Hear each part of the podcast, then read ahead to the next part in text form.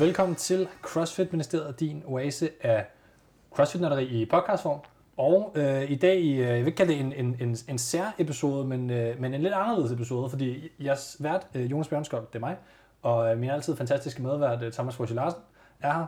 Vi sidder i øh, det faste øh, studie, øh, i, i anførselstegn, øh, Thomas' øh, fantastiske stue. Jeg sidder på en designerbænk, Thomas. Mm. Det er ikke noget med, at du har været lidt ked af det, vi ikke kan snakke om det. Nu får du lov til. Hvad, hvad er det for en designerbænk, Thomas? Og det er næsten så lang tid siden, jeg har købt den, at jeg næsten ikke kan huske det længere. Jeg tror, okay. det er en uh, Paul Henningsen af en eller anden art. Okay. Det, det er i hvert fald en er meget flot. Rigtig, rigtig fin bænk. Det er sådan, der kommer mærker i, hvis du sidder og nøgen og sveder på den. Hvorfor Men, ved du det? Fordi at hvis du løfter det tæppe, der ligger ovenpå, så er der nogle flotte mærker indunder. Butt marks. ja, lige præcis. Nå, og måske men, er der sådan nogle druer i midten også. Ja, det ved jeg ikke. Det, er, det kan jeg ikke huske. Balls. Men øh, vores gæst i dag, som vi lige kunne høre, er øh, Anders Nedergaard, også kendt som øh, Dr. Muskel. Danmarks øh, Dr. Manhattan. Hvad det? Har du, har du set, der var jo en, der lavede sådan en meme, hvor han satte mit hoved på mit ansigt på sådan en Dr. Manhattan. Det gjorde ham der Simon Beck shooter. Er det rigtigt, du var inde i hans øh, podcast? Nej, det er lang tid siden, han gjorde det. Han, Nå, okay. han troller professionelt på Facebook. Han, han er god til Photoshop, for jeg så det der billede, efter du var inde hos ham, hvor de har puttet skæg på dig. Ja, men det er jo fordi, der, det kommer også, fordi der findes, der er jo, en, der er jo sådan en, øh, en, øh, hvad fanden skal man kalde dem, longevity, uh, biohacker type, der mm. ligesom tror på, at vi kan forlænge livet med sådan, du ved, moderne teknologiske tiltag hurtigere, end man en bliver gammel. Yes, okay. Så altså kan, på nuværende tidspunkt? På nuværende tidspunkt. Okay, ja. Og han er sådan ret gammel selv. Jeg tror bare, det er wishful thinking. Men han hedder dem, han ser nemlig sådan ud. Han har sådan en kæmpe stort vildskæg. Han hedder Naya Gård, eller hvad? Nej, nej, han hedder, han hedder uh, uh, Audrey de Grey. Det var derfor, at han... Yes. Øh, ja. Man kan gå ind på måske din, øh, din hvad hedder det, Instagram og lige finde det der opslag, eller så kan man gå ind på... Har du ikke lagt det op? Ja, men det, jeg tror, det er Simon Bæk der har lagt det op. Okay, ja, for jeg, jeg kan bare huske, at jeg har set, set opslaget på Storskytte hedder nu. Simon Storskytte Storskytte hedder han på Facebook. Han blev, hans, hans profil blev lukket ned, fordi de vurderede, at Bæk der var ikke det rigtige navn. det lyder da som sådan et uh, fighter, et fighter-navn. Det er sådan lidt, uh, eller, hvad hedder det, hvad, hvad hedder ham? Uh, MMA-agtigt. Ja, hvad fanden hedder han før? Det, Lokomotivo, uh, ja, som hedder Lokomotivo ja. uh, nu, uh, Dalby. Niklas Dalby. Øhm, men vi har dig med. Ja. ja. Og øh, det jeg tænkte på, at vi lige skulle, hvad det, udover at, at lige afsløre, at vi skal tale om øh, øh, programmering, træningstilpasninger og øh, ja, programmering. Alle folk, øh, jeg har omkring mig, øh, som ikke træner, altså øh, dem, som ikke træner, alle de, alle de slappe, de er altid sådan lidt, hvad, hvad snakker du om? Øh, er, det, er det Python nu, altså et øh, programmeringssprog, hvis man koder lidt der, derhjemme i den mørke kælder? Øh, altså det gør jeg også, så det er ikke for, det er ikke for at kritisere dem, der koder.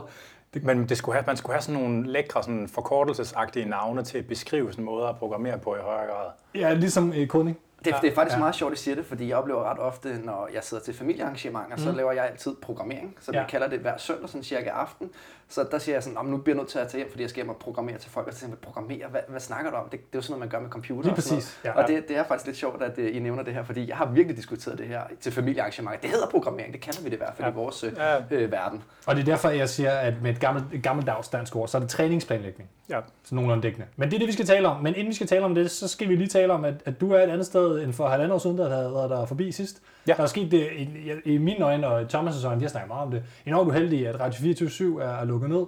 Ja. På en måde er det jo også den største konkurrent for alle podcaster i hele Danmark, fordi de lavede så gode, gode øh, radioprogrammer, alle ville høre dem. Men, øh, men der havde du et øh, radioprogram før, som nu er en podcast.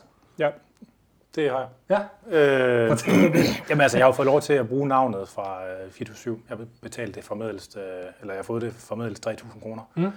Du har simpelthen betalt for brand-navnet? Ja. Overtagelsen. Så, så arkivet okay. på, alle de, på alt gammel radio 24-7-indhold, det, øh, det ligger på øh, Podimo nu. Ikke? Så, så vi, vi, altså, vi, vi fik at vide, at man arbejdede på at ville gemme indholdet fra Radio 24 men jeg tror faktisk først, jeg tror først, det var dagen inden, at det skulle lukke, at det lå fast, at Berlingske skulle overtage det. Og så ja. gik der jo noget tid, hvor vi ikke vidste, hvad der skulle ske mm. i virkeligheden, når nu Berlingske skulle overtage det. Jeg har hørt, jeg har hørt at de fik købt det for 100.000. Okay, altså det er Berlingske Media, som koncernen ejer Radio 24 i, i, i Ja, altså der var, der, der, var en, en virksomhed, der hed uh, Berlingske People, uh, som ejede radioen, og den var det så, den blev 30% ejet af People Group, og 70% ejet af Berlingske Media. Mm. Og People, det er People Group, som er udgiver og sådan nogle ting, ikke? eller hvad er det? Øh, jamen, de har jo sådan alle mulige virksomheder, der er noget med People. Okay, People's altså, Press for eksempel. People's Press blandt andet. Det er den, jeg tænker på. People, okay. og, har det? Øh, yes. Så grundlæggende, øh, jeg træner med ham, der har People Group. Mm-hmm. Øh, han hedder Jan Dugert, så han var jo en af de... Øh, Ah, Jan Dugert, han er tit blevet nævnt i øh, den korte rettevis, som vi talte om lige før. Ja, men altså, han er jo sådan en vildhedsminister. Han var jo sådan, han, da, da, da, har du set den der dokumentarserie, altså De Danske Mad Men? Mm, Nå, altså reklame... Nej, jeg har ikke set Det er den, ham, jeg kender. okay. det er ham og hans marker Peter Vibro. Okay. Så, øh, og det, de, dengang reklamebranchen var jo sådan helt vild og voldsom i 80'erne og 90'erne. Og der var, det, der var det ham og Peter Vibro, der ligesom sad på øh, det der lort. Okay, det var dengang de gode Jolly-reklamer blev lavet, apropos øh, vores Ja. samtale ja. sidste gang, vi lavede Og de, det. og de har haft det vildt, altså Ja. på ekstremt mange måder. Altså, men det er også noget med de der, de der folk, der er sådan nogle vilde typer inden for reklamer, det er alle sammen sådan nogle, sådan nogle koleriske røvhuller, som bare kræver sådan en voksen pædagog hele tiden. Så han siger, at han, er ligesom, han har været voksen pædagog på sådan nogle kunstnertyper hele sit liv. Fedt. Men han har så tjent en masse penge på det, og så har, så Ja. har han, altså, så de fleste af People Groups engagementer, det er sådan noget medie, kommunikation, reklame og noget. Det giver mening. Så- Så, jeg så- er jo også voksenpædagog for, for Thomas. Tak. Ja. Ja. Men altså, for Radio, øh, hvad hedder det, Fitness MK's øh, vedkommende, så drejer det sig om cirka 220 episoder. i- 222. Ja, præcis, øh, Ja. som man så kan finde øh, og stadig øh, st- streame for det sags skyld. Ja, men man, man skal ind på Podimo-appen. Øh, man skal dog ikke, øh, man behøver ikke betale for premium øh, Nej. indhold. Altså, man, jeg tror, der, er- der er jo kraftigt med flere hundrede mennesker, der har skrevet til mig og spurgt, hvor man kan finde det. Ikke? Ja, ja. altså, Præcis. øh, Men det er fordi, det ikke ligger ude på et andet feed, som føder alle mulige andre podcast-apps. Vi stod og talte om det tidligere. præcis, altså det er jo øh, Ja. og det er udfordringen. Ja. Altså, jeg tror nu måske, at jeg vil, vil, vil have sådan en 20% aftale med Podimo også. Yes. Altså fordi, fordi Podimo, det kommer alligevel til at ligge på Podimo, fordi Podimo importerer jo alle de samme feeds, som iTunes har alligevel. Så kan man lige så godt få de der fucking 20 procent. Ja, og så kan man, og så kan man, så kan man, så kan man sige til dem, hvis man vil have det fjernet i øvrigt. Ja. Podimo, de, har, de startede bare med at låne alle mulige podcast ind, og så hvis man gerne vil have det fjernet fra en app, som man kan betale for, så, så, øh, så skal man bede dem om det. Øh, vi ligger også på Podimo, og jeg faktisk, øh, for første gang i går fortalte jeg en, at vi lå der også, da jeg skulle, da jeg skulle spørge ham, øh, fordi når folk spørger sådan, hey, hvor kan man finde jeres podcast? Al er respekt, I lytter til os allerede derude, så jeg tør godt sige det til jer. Så tænker jeg, har du overvejet at google? Men det siger jeg aldrig, når folk spørger, så siger jeg selvfølgelig altid, hvor, kan du godt lide at lytte podcast normalt? Og så siger jeg til ham, øh, søg efter CrossFit-ministeriet der. Ja. Så finder man podcasten. Og der kan man også søge efter Fitness MK. Men det kan man så ikke i, for eksempel for vores vedkommende Spotify og, øh, og hvad hedder det, Pocketcast, øh, en Android-app for Er I ikke på Spotify? Der er vi. Nå, Men det, det kan man ikke med de gamle Fitness MK-episoder Nå nu. nej, nej, det er, det er helt væk. Altså, det, er, det er en eller anden grund, det hang lige noget lidt længere tid på Spotify. Okay, Af en så eller der anden blev grund. det liggende Der blev det hængende lidt længere tid, og så forsvandt det. Altså, Okay, så når man fjerner feedet, så kan- forsvinder de gamle episoder. Jeg tror faktisk, at det vil blive... Men det er ligesom, når du, når du submitter feedet, så spreder det sig også langsomt på en eller anden måde. Ja, jeg ved ikke ja, helt, jeg hvordan, godt jeg ved ikke helt, hvad Ja. det er. Så jeg, jeg tror lidt bare, det er det samme Vi- fænomen modsat. Det er mig, der står for det tekniske på vores par- på vores podcast. Det er derfor, Thomas bare Jamen, kigger på altså, os. det er sådan lidt det vilde vesten øh, stadigvæk, det her podcastmarked her. Men Ja. det begynder Ja. at modnes øh, stille og roligt, og Helt også sikkert. øh, i løbet af de sidste ha- halvanden år, øh, der er gået siden vi sidst sås, Ja. så, så er der virkelig sket noget. øh, Der er dukket mange podcasts op og sådan ting, Mm. og som sagt er Podimo kommet lige pludselig. Øh, Så det, det er ret interessant. Så er det øh, ikke Podimo? Podimo, Podimo, det Podimo. Ja, jeg Podimo. kalder det også Podimo. øh. Okay. Så- Podimo. Men, men, men, øh, man, men, men altså, det er en, øh, en, en, en, en, platform, hvor man kan betale for det, og så kan man høre de eksklusive ting og de normale ting, eller man kan ikke betale for det, som du siger, og så Ja. for eksempel høre Fitness Ja. MK eller CrossFit Ministeriet, som ligger der øh, gratis, og så får man et eller andet lille beløb per lytter i et vist omfang. Ja. Det gør, Så- vi faktisk, så det gør vi faktisk også. Det kongelige bibliotek kommer også til at gemme 24-arkivet. Fordi det er simpelthen, altså det er bevaringsværdigt. Men hvad? hvad, det kommer til at betyde for, hvordan man kan få adgang til det, det ved jeg simpelthen ikke. Øh, så kan man tage ind på øh, en sort diamant og sætte sig ned og, øh, og lytte til det, eller eller Måske. Altså, fedt. Og man kan sin egen høretelefoner med. Nå, ja, og- altså, og 24-7 hjemmesiden, den er jo blevet fjernet, den henviser bare til Podimo Yes. nu. Og det har jo også gjort ligesom, at hvis, man skal have en, en World Wide Web presence, så skal man øh, have det. Og, så jeg, og, og jeg har haft en masse hjemmeside udfordringer, så jeg er i gang med at lave sådan et nyt hjem til det der Okay. også. Og øh, fanden skal stå i det, om jeg skal oprette 222 afsnit for de gamle manuelle, så jeg skal lige finde en, jeg skal lige finde en automatisk måde for det Til at til. emigrere Det er bare at sætte søgningen men- i gang. Du er 5 kroner per episode, så kører det. Ja, jamen det, jeg, det kommer om, om en uges tid eller sådan noget. Jeg have det inden Okay. jul. Og, og, og du er begyndt igen og har købt udstyr, fortalte du os tidligere? Ja. Og har simpelthen Jeg fik lavet faktisk få lov til at købe nogle mikrofoner fra radioen af. Jamen, Fra jeg, jeg bod, har jo ja. nu, som vi øh, faste lytter af radio, øh, hvad hedder det, Radio 24 rigtig mange programmer, blandt andet den korte radiovis, hvor de jo fortalte vidt og bredt om den her Ja, det- måde med post Men der var de der post-its, det var, et- det var et stunt. Der var ikke... Øh... Nej, men, men så kom så videre frem til, at man kunne, øh, det skulle være øh, Dymo-labels jo, øh, Ja. ja. fandt de ud af, da Rasmus fandt ud af, at han ikke kunne have fået det, han skulle have. Det var ikke rigtigt. Nej. Nej, hvordan, hvordan foregik det så? Man, man skrev til nogen eller hvad? Øh, altså, det, det, det blev aldrig annonceret, hvordan det fungerede. Det der. Okay. Altså, jeg kontaktede selv Anders Magnussen, der sådan stod for det tekniske. Ah. Og der var nogen, der fik en måneds ekstra løn for ligesom at afvikle det hele. Det var sådan lidt trist at komme derop, hvor det hele der blive pillet fra hinanden. Det forestille mig. Men jeg fik mulighed for at købe to sådan nogle røde Procaster-mikrofoner, øh, og de koster 13-1500 fra Ja. ny. Ja. Og nogle mikrofonholdere og, øh, og nogle kabler Ja. derfra, ikke? Og så hvor jeg fik, fik det til en 1000 mand. Det er jo dejligt. Ja, og så er du kommet stille og roligt i gang med at lave dem, øh, de her podcasts her. Jeg har jo selv siddet og lyttet lidt til... Øh, Men alt det der udfordring med lyd og sådan noget. Åh, oh, Jesus, altså min, min, min, min, min, Ja, du er gået fra at sidde, altså, at, skulle, at skulle tale og fokusere på at lave øh, content-produktet, og have en producer, Ja, til at skulle være producer også. Ja, ja. Nu, nu kan man sige, der, der er en ung mand, der har budt sig til, altså lige med henblik på at få sat det op og få ja. indstillet mikrofoner rigtigt og få sat levels ordentligt og Fordi du har et fast setup. Mere eller mindre. Altså, vi Ja. pakker det sammen. Altså, nu, vi gør det på vores kontor på Nørrebro. Altså, øh, Yes. øh, vi har kontor nede på Schillerhuset, hvis I kender det, nede for enden af Andersgade. Øh, Schillerhuset, det lyder meget en verdenskrigsagtigt. øh, relativt stort øh, kontorfællesskab. Okay. 150 eller sådan noget. Ja. Øh, altså, der er vi flyttet ned her i, her i sommer. Øhm, så vi gør det, jeg gør det på kontoret dernede nu. Mm. Altså, så, men, altså, vi har sat sig på, nu, nu er der sådan ved at være styr på det, men så der kommer til at være, det kommer til at være ugenligt. Altså, Okay, ja, ligesom i gamle dage. men, Ja. men og samme tid også, lørdag klokken, otte- klokken 7. Ja. Du har snakket, og det er en af de podcasts, du selv startede med at lave, det var faktisk en meget apropos vores øh, første øh, episode, vi har lavet med dig, øh, som er den mest lyttede indtil videre stadigvæk. Mm. Øh, som handler om samer, øh, hvor du virkelig fik lov til at freestyle alene. Øh, Ja. Det synes jeg er ret stærkt. Jamen, jeg glemte, jeg glemte alle mulige ting, jeg skulle have sagt om det. Jeg kunne have snakket i vildt lang tid. Men det er jo det, det er det. Men, men alligevel, du sidder 40 minutter ikke, og, og fyrer den af. Ja. øh. Jeg, prøver, jeg skal faktisk prøve, altså det, det, det, det er et lægemiddelfirma, der var tættest på at få god, sådan en stof gennem klinisk godkendelse. Altså en sang. Ja, Ja. ja, ham kender jeg sådan perifært. Jeg skal se, om jeg kan få ham igennem. Det var ham, der var direktør i det, der hedder GTX, dem der lavede i det, der hedder Enobosarm. Altså, jeg tror faktisk, der er en chance, for, at vi kan få ham igennem på et tidspunkt. Det kunne være ret sjovt. Og det lyder spændende.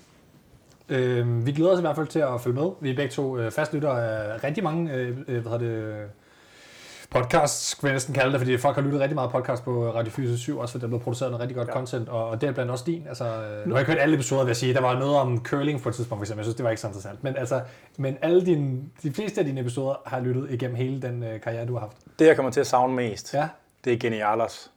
Okay, det var du glad det, for. det med Sidney Lee og Holger Bæk Nielsen. Ja, ja. Det er simpelthen noget af det vildeste fucking radio, der nogensinde er lavet i Danmark. Jeg var Det ikke, er altså bare en det øh, er fucking vild kombo. Ja, men og, og det, det, det, der var, det var plads til på Radio 427. Et eller andet sted. Det var der ikke mange steder. Ej, altså, jeg jeg synes, det det, var også ekstremt produceret, fordi at han, altså, Holger Bæk Nielsen, altså, han er jo så kampautistisk, at Ja. ja. han, skulle, han skal også have en voksen pædagog. Ikke? Og, Men det kunne nok ikke være Sidney Lee, der kunne være voksen på nej, det kunne ikke, så de lavede et afsnit hvert nytår, jeg tror nok, eller også var det to afsnit hvert nytår. Ja. Så der ligger, der ligger en 6, 8, øh, 10 måske af de der Genialos afsnit. Mhm. Mm-hmm. Det kan jeg anbefale. Gå ind på Podimo og søg på Genialos. Det er, vildheds, øh, det er Vildhedsministeriet.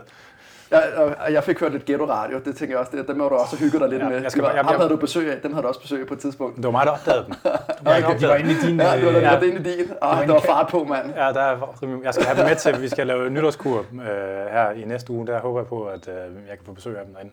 Det var Calisthenics-drengene fra Ghetto Fitness, ja. som var med i den første Calisthenics-episode. Ja og, ja, og det var jo ret sjovt. Jeg fik jo sygt meget flak fra nogle af de der lidt mere seriøse studentikos øh, øh, calisthenics-typer, at, at øh, de kunne ikke lide at blive forbundet med sådan nogen. Nej, øh, den skælden, man skal høre episoden, hvis man er interesseret i det, fordi det er, det, det er meget den der skældning mellem det, netop det, det, hvad skal man kalde det, det, det smukke, sådan udførelsen af det, og sådan det mere sådan street-agtige måde at gøre det på. Jeg fik de er meget street. Ja, præcis. Ja, det må man fandme sige. De Både i øh, talemåde og væremåde. Og fordi de, de er jo sådan perkeragtige, det må man gerne sige. Ikke? 100%. Altså, altså, og ja, det definerende øjeblik i den podcast, det er det tidspunkt, hvor jeg spørger, øh, men har I går ind, kommer ind og tager nogensinde ud i en gymnastikforening, Ja, ja, eller sådan noget ja. redskab, så- hvor der er nogen, der ligesom har det der håndværk. Altså, mm. Nå nej, bro, vi sætter bare på YouTube. wow, min mind, den var blown. det er faktisk et perfekt segue hen til vores emne. Ja. Øh, det ser vi bare på YouTube. Det var jo sådan, det var i gamle dage med CrossFit, hvilket måske på nogle punkter har efterladt nogle spor i, hvordan man øh, træningsplanlægger i, i øh, en relativt ung øh, sport, som både er en sport og en træningsform. Det har vi været inde på mange gange i den her, øh, den her podcast i vores historie, når vi, når vi taler om lidt mere seriøse emner. Og det er der nogle udfordringer ved, både som øh, almindelig trænende person, at det samtidig er en sport, og som sports, altså atlet, som vi kalder dem, der udfører øh, sporten. Øh, for dem er der også en udfordring af, at det samtidig er en træningsform, og at det er nogle gange nogle gamle ting, man tager det fra, og nogle gange nogle meget nye ting, øh, som ikke er så beviste, men så tager det fra, der hvor man bliver inspireret til, når man træner. Men inden vi kommer lidt dybere ned i det, så vil jeg lige sådan, øh, forklare, hvad, hvad sådan, øh, ideen og spillereglerne er med, med den her episode. Spillereglerne lyder så formelt, men det er mere, at, at vi prøver at skal igennem en masse formidlingsstof, som ligner lidt øh, mere nogle andre slags øh, episoder, end, end vi plejer at lave, fordi vi plejer at have sådan lidt den personlige historie, sådan lidt mere samtalen og sådan lidt de sjove historier. Nu fik vi en masse sjov til at starte med, og vi skal nok også komme noget mere sjov, men nogle gange går vi sådan lidt stramt på den og prøver at, at få formidlet nogle ting, og måske en gang imellem får, får Anders lov til bare at, og, hvad hedder det, gå autist på den uh, all the way. Alle er lidt på spektrummet, siger vi i min loge, og, uh, hvad hedder det, og det er ikke, det er ikke Et eller andet spektrum. Et eller andet spektrum. Du får lov til at gå Holger Bæk på den. ja, det kan man sige. Øh, men vi skal tale om øh, programmering, træningsplanlægning og, og træningstilpasninger, øh, så der kommer til i et eller andet omfang at være en balance mellem at træ, altså, tage noget videnskab, og, og, og hvor det kommer fra, noget praktisk erfaring i det omfang, vi, vi, vi har i det hver sær på forskellige områder, og så prøve at lave det her med at fortælle det, der giver mening i den konkrete sammenhæng. Nogle gange for eksempel, et, det perfekte eksempel er, er at, at den model, man lærer for, hvordan atomer ser ud i skolen, er dybt forkert i forhold til, hvordan det rent faktisk ser ud i virkeligheden. Men det er en rigtig god forståelsesmodel til at forstå, hvad det Så er. de er ikke sådan 3-4 cm store? så, sorry. Det er så det næste. Men det handler om, at, kortet er også en dårlig repræsentation i virkeligheden, fordi at, at det forvrænger ting, når man laver et kort. Øh, En globus er virkelig en bedre platform til at, til at forstå, hvordan landmasser ser ud. Øh, og, og for eksempel, øh, men, men, men et kort er bare lidt at forstå. Og på samme måde her taler vi nogle gange ting, der bliver forsimplet lidt på en måde. Det er ikke forkert, men det er den bedste måde at forstå det på. Det var lige min, sådan, min, øh, min, de forbehold, man skal tage. Ja. ja jeg synes ja. også, det skal nævnes, at øh, jeg tænker egentlig også øh, som fundament, der vil jeg lige øh, oplæse de 10 øh, domæner CrossFit er baseret på. Og det er mest for at fortælle, at vi kommer ikke til at gå, komme ind på alle øh, de her domæner. Øh, vi kommer nok til at lægge vores øh, fokus lidt mere på noget af det styrkebaserede, øh, nu når vi har Anders på besøg. Må, må jeg gætte? Det er social media, det er apps, ja, det, er det, er, det er kommersielt bars, man kan tage på, når man træner. Nej, sorry. Ja, det er faktisk tæt på, at man også kunne tilføje det, så det, det, det, de, de 13 domæner. øh, men, men ellers så, så tager ud, uh, CrossFit så udgangspunkt i, at uh, det er kardiovaskular og respiratorisk uh, udholdenhed eller endurance, stamina, strength, flexibility, power, speed, coordination, agility, balance og accuracy. Så det er bare for at sige, at altså, vi, vi kommer ikke til at, at, at, at snakke om hver enkelte ting, og mm. hvordan man kan lave de, de her uh, mest optimalt, men vi tager et lidt mere uh, overordnet uh, blik på programmering uh, mm. til CrossFit. Øhm, og lige præcis, inden vi lige øh, hvad det, går til det første, som er at forklare, øh, hvorfor og hvordan man bliver stærkere, hurtigere og vildere af at træne, øh, Anders, så, Uha. vil, ja, men så vil jeg bare lige forklare, Uden at, at man kan sige, at udgangspunkten, vi lige prøver at tage, er, og, hvor, hvor det kan lade sig gøre at være lidt øh, evidensbaseret, som også lidt er sådan din øh, force, som øh, hvad er det, PhD i muskelbiologi? Ja. ja. Øh, så man kan sige, du er, du er rigtig forsker, som vi taler om, eller var rigtig Var forsker. rigtig forsker, Ja, præcis. Nu er du øh, sundhedsformidler. Jeg kalder mig selv for sørøver. Så skide godt. Hvad hedder det? Thomas' baggrund er at have læst en, øh, en, en kandidat i idræt. Ja, i, øh, og det skal så siges, at det er ikke den naturvidenskabelige, det er Mm. faktisk den øh, samfundshumanistiske øh, kandidat, jeg har læst i. Samfundshumanistisk er det ikke en Ja. pleonasme. Ja, og det er jo det, som øh, jeg bliver næsten øh, helt bange for Det at sige det højt her ved siden af Anders, men, øh, men øh, det er jo simpelthen også øh, præmissen øh, for, for Ja. ja. mit øh, udgangspunkt i hvert fald. Og så har du baggrund i rigtig mange øh, hvad det, sportsgrene Ja, også. jeg har selv øh, CrossFit, kan man dyrket øh, altså fra fodbold til at starte med på høj plan og gået øh, til gymnastik på udtaget øh, hold, altså dobbeltsalto i trampoliner og danset på udtaget hold øh, rundt omkring i, øh, i, i Danmark faktisk og været kystlivredder, bestået de der livredderprøver med svømning, og så har jeg selvfølgelig dyrket CrossFit på sådan et, et, et forholdsvis højt plan i rigtig mange år efterhånden. Så- Eliteplan i Danmark, synes Ja. jeg godt, jeg tør sige på Så- din vej. Altså, så- for, fordi du har været i top 10 mænd i Danmark i en, en årrække, og, og har været til regionals fire gange på hold. Ja, så, så jeg har ja. en, en baggrund, hvor jeg har brugt min krop meget i rigtig mange forskellige kontekster. Mhm. Mm-hmm. Og, hvis, øh, og egentlig for lige øh, at runde den af, Ja. noget af det sværeste faktisk, jeg nogensinde har lavet, det er dans. Øh, det er lidt sjovt at tænke på, det er nok det, det, er nok det allersværeste. Man kan komme ind på din personlige Instagram og se, hvordan du danser nogle gange, når du laver backsquat Ja. PR for eksempel. Det er meget noget, der hedder whacking, hvor man danser med armene. Ja. Det ser meget moderne ud. Og meget gay. Mens man squatter. ja, det, kunne, det, det kunne man godt. Ja. Så jeg tror, du kan komme på det der øh, feats of fitness, som Talking Elite Fitness laver. Hvad for der- noget, hvad for noget dans er det? Det er House of Wagging, det var det primært, det er, det er danset. Wagging, det er, det er navnet Ja, på den. Det var ikke for sjovt. Ja, ja, nej, den er god nok.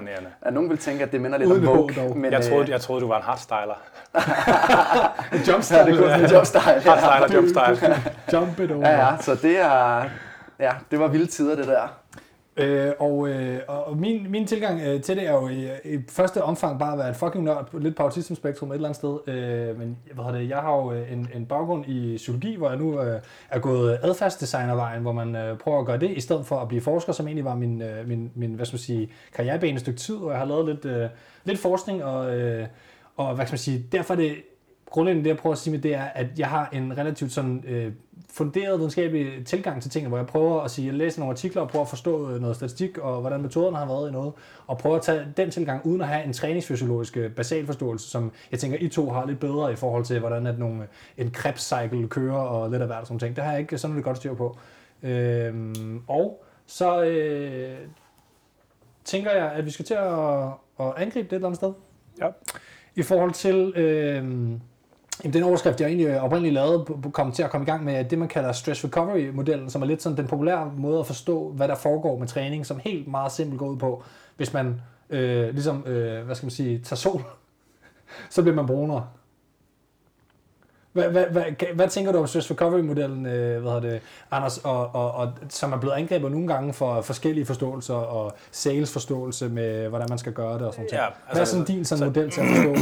Hvad sker der, når man træner? Jamen, jeg, jeg, altså, det, det der, altså, hvis, det kommer på, hvordan du forstår, forstår ja. stress recovery. Altså, man kalder det ofte for det der general adaptation syndrome. Ikke? Det kommer fra ham, der han sælger, som mm-hmm. var sådan en neuroendokrinolog øh, fra for lang tid siden. Ikke? Og det er, jo, det, var jo sådan noget, det er jo den her idé om, at man stresser et system, så er der et præstationstab, eller der er et funktionstab i systemet, og så genvinder det funktion, og så vender det tilbage til et funktionsniveau over det normale, og så kan man stimulere det igen. Og, sådan. Mm.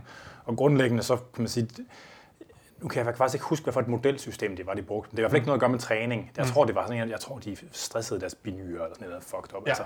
Men ja, det, det var ikke sådan helbredsskadende effekter, hvordan man så hånterede det i virkeligheden i vist omfang. Altså, og, og hvis, man sådan, hvis man kigger på, på utrænede, der bliver mm. udsat for træningsrespons, så bliver man jo øm og man har et funktionstab i en periode. Når man kigger på trænede, ikke, altså, og specielt meget trænede, så fungerer det jo ikke på den måde. Så bliver mm. man ikke øm længere. Mm. Så er man måske bare sådan træt, sådan mere overordnet. Ikke? Så, altså, jeg, jeg, så får man sådan general fatigue et eller andet sted? Synes, ja, men jeg synes bare, jeg synes ikke, det er sådan et system, der er sådan særlig, en, en, måde at beskrive træning på, der fungerer særlig godt, fordi det inviterer folk til en forståelse af, at man skal fuck sig selv så meget op, at man skal have en grad af funktionstab, før det, før det er godt.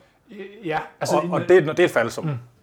Okay, ja. Altså jeg, jeg tænker, det som man kan, man kan bruge, øh, hvad hvad det, og, altså det kan være, du har et alternativ, men det som, det som jeg altid op i mit hoved har, har brugt det til at, at tænke på med forbehold for, at der er nogle, nogle hvad skal man sige, at det er netop en, en, en model til at forstå det med, og ikke rent faktisk sådan, det finder sted, det er, at man ligesom har, netop har den her, en, en, en, en, en, en punkt, hvor man skal sætte ind med noget recovery et eller andet sted, for rent faktisk at øh, få, sin, altså få plads til at have sine tilpasninger, og at man bliver nødt til ikke og, øh, og bare, altså man kan ikke regne med, at man træner, og så er man for evigt bedre på den måde. Det er ligesom en kurve, der til at starte med, som vi lige snakker om, altså øh, for, for utrænet, så falder ens, øh, ens performance, man bliver øm, man bliver, øh, man bliver stresset i systemet, så stiger ens øh, performance eller evne til over det, man, den var før, og så falder den efter et stykke tid igen, til det niveau, som var før. Og man har jo et eller andet, øh, hvad skal man sige, hvis man har en hverdag, hvor man går lidt rundt og sådan nogle ting, så har man sådan et, et, et, et, et default points. Baseline stimulus. Ja, baseline kan man sige, hvor, hvor, hvor du ligesom ikke bliver sværere end det, hvor man så, hvis man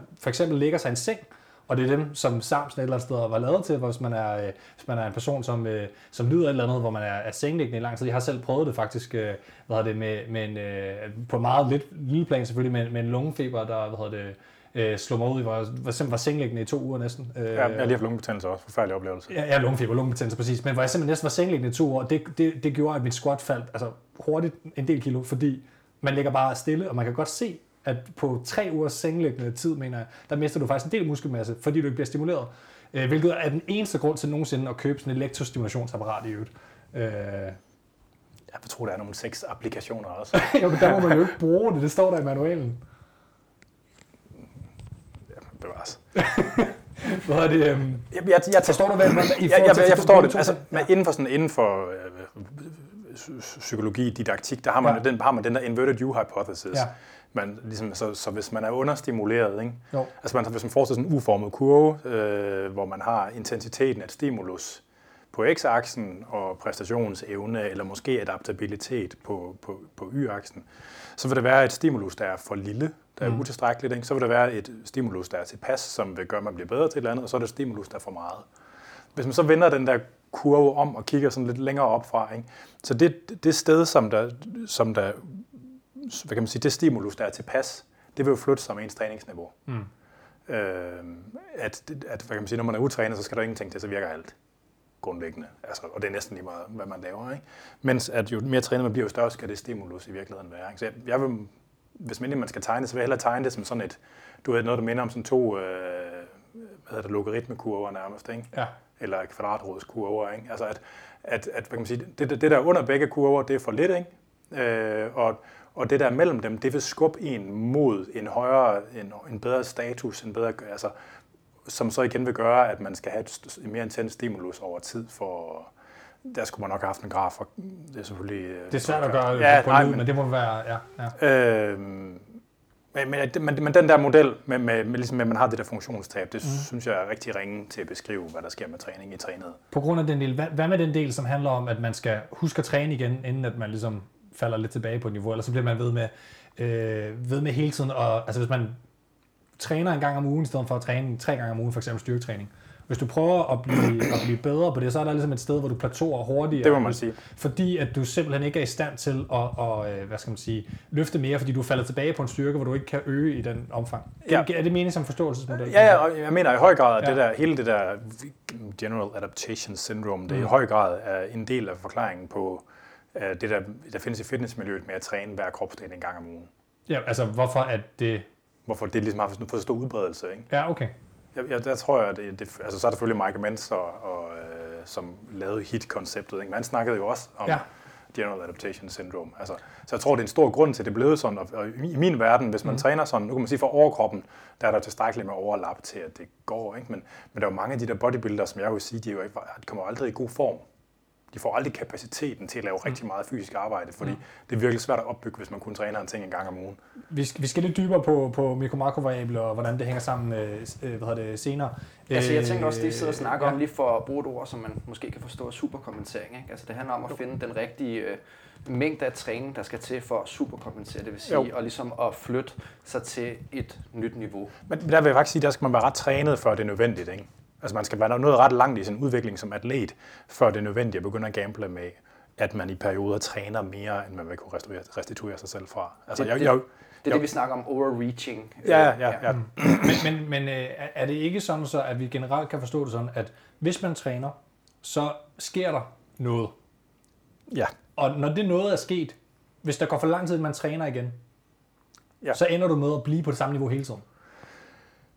Altså, der er jo faktisk der er jo lavet træningsstudier mm. med en ret lave træningsfrekvenser. Hvor altså, lave så, taler vi om? Jeg mener, der er lavet helt noget til hver 10. dag, eller sådan noget, Ja, okay. 12. dag faktisk, og det er også nok til, at utrænet det bliver bedre. Ja, utrænet. Ja. Men ja, nu, nu senere taler vi lidt om, at vi prøver at skille det med utrænet og trænet, Ja. og hvordan vi så skal Og jeg vil sige, selv relativt trænede, de kan vedligeholde en forholdsvis stor del af deres tilpasning Okay, med, ja, med, en ugenlig, med en ugenlig træning. Ja, altså. men, men hvad kan sige, hvis du, hvis, du vil, hvis du vil gå fra 100 kilo i back squat, øh, en af dem, til 150, Ja. så vil jeg skyde på, at på et tidspunkt, så er en gang hver 10 dag ikke nok. Og faktisk nok, Og det kan være, at man slet ikke når til de 100. ja, nu tænker jeg bare, at man starter på 100. Ja, ja, Altså, det, bevares. Ja, ja. men, men, men, men man kan sige, netop for utrænet, kan man sige, der, det, det, det er også på en måde sådan lidt en, en, en, en, svær øh, pulje at snakke netop fordi der, der er så meget, man kan gøre, og man kan træne dumt, og så bliver man bedre. Det er Ja. mere, når vi kommer lidt længere hen og sige, nu, nu, er jeg, øh, altså nu, nu lukker jeg lige op for, for, for den pose, så siger jeg, jeg er jo stor øh, tilhænger af med forbehold for nogle ting, starting strength metodologien i forhold til at forstå øh, forskellige niveauer af styrketræning i forhold til, hvordan man skal træne forskelligt. Og, og de bruger, synes jeg, Sturse modellen på en, på, en, på en på mange måder forkert måde i øvrigt, men til at netop sætte sig ind i, at generelt så er de, fle- de fleste mennesker er noviser og styrketræner, og derfor har du en, en, en, altså en starting strength periode, som alle mennesker elsker og synes, at jeg er bedre end det, jeg er en advanced, jeg er en elite-atlet, jeg kan træne, jeg skal træne 5-3-1, jeg skal træne øh, smålov i morgen og sådan ting, i stedet for bare at sige, lineær progression, 2 kilo på min skot, tre gange om ugen, og bare blive ved, indtil man ikke kan mere. Ja. Det er jeg sikker på, at du sikkert også har nogle kritikpunkter på, men, men, men det der ligesom er ideen der, det er netop at prøve at inddele sig selv i, hvilken segmentering af en slags atlet er du. Er du, er du nybegynder? Er du lidt mere trænet? Og så løbende sige, så kræver det mere komplekse ting, øh, længere recovery, mere træning, for at jeg flytter mig osv. Giver det mening at sige Ja, det? Mere recovery, mere træning, det er sådan de to primære ting, at der løbende skal alles hele tiden for at blive bedre.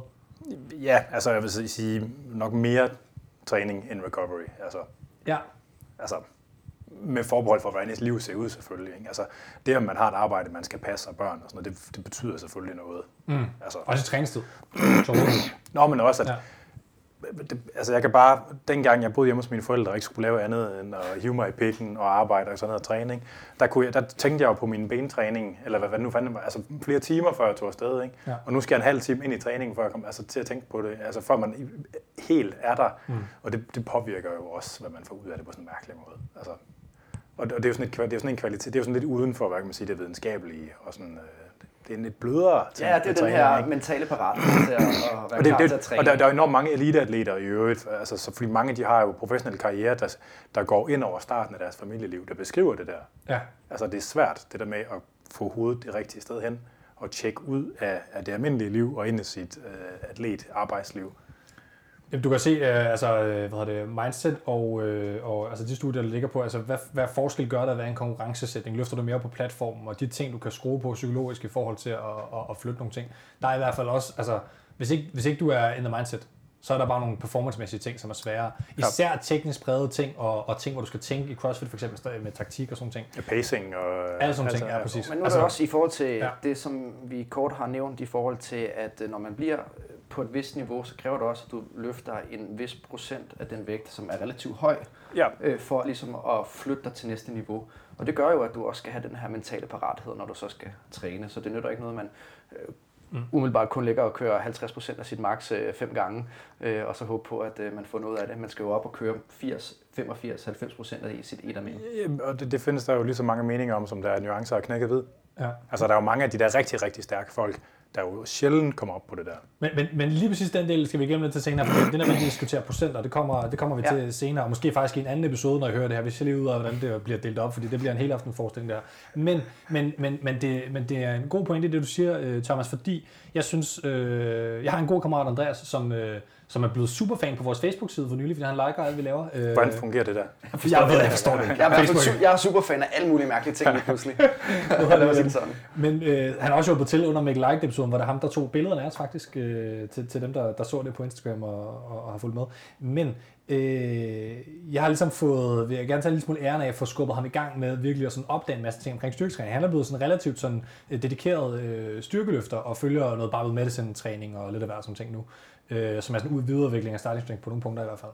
Også på nogle punkter bare en uenighed. Men, men øh, det, der synes jeg er spændende at se ved ham, det er, at han er gået fra at være en person, som netop sådan trænede sådan lidt, lidt for, altså hans frekvens var for lav, og han endte med hele tiden at, at sådan plateau lidt, eller aldrig rigtig komme videre, indtil at jeg ligesom fik ham med på, da det gik op for mig, da jeg på et tidspunkt virkelig hoppede på starting strength formen, hvor effektivt det er at køre en lineær progression, og bare sige, du misser ikke nogen træningssession, og du bliver ved med at øge vægten, og så bliver du bare ved. På et tidspunkt, den menta- det, altså det mentale pres, Øh, nu taler jeg kun om styrketræning, fordi CrossFit får man det gratis, fordi det er bare fucking hårdt at lave. Ikke?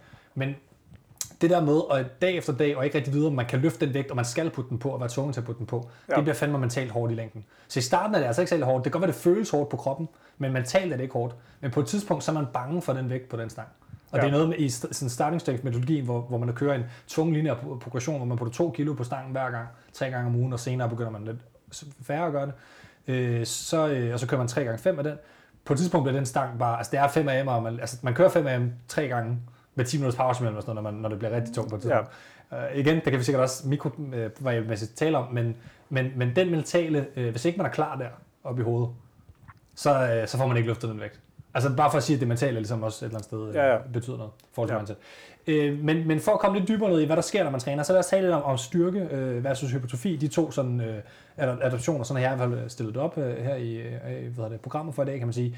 Øh, Først og fremmest en definering af styrke, som jeg synes, der er nogle gange en tendens til, at folk lidt misforstår, hvad det egentlig er, man måler ved styrke. Fordi styrke er jo, er jo en effekt, man udøver. Det er jo ikke noget, der i sig selv, det er jo en samling af en masse forskellige ting, der fysiologisk sker i kroppen, når man udøver styrke. Og jeg fandt øh, en, en, en definering, som, som jeg synes mangler en enkelt ting, men nu vil jeg lige læse den op, øh, oversat fra, fra engelsk.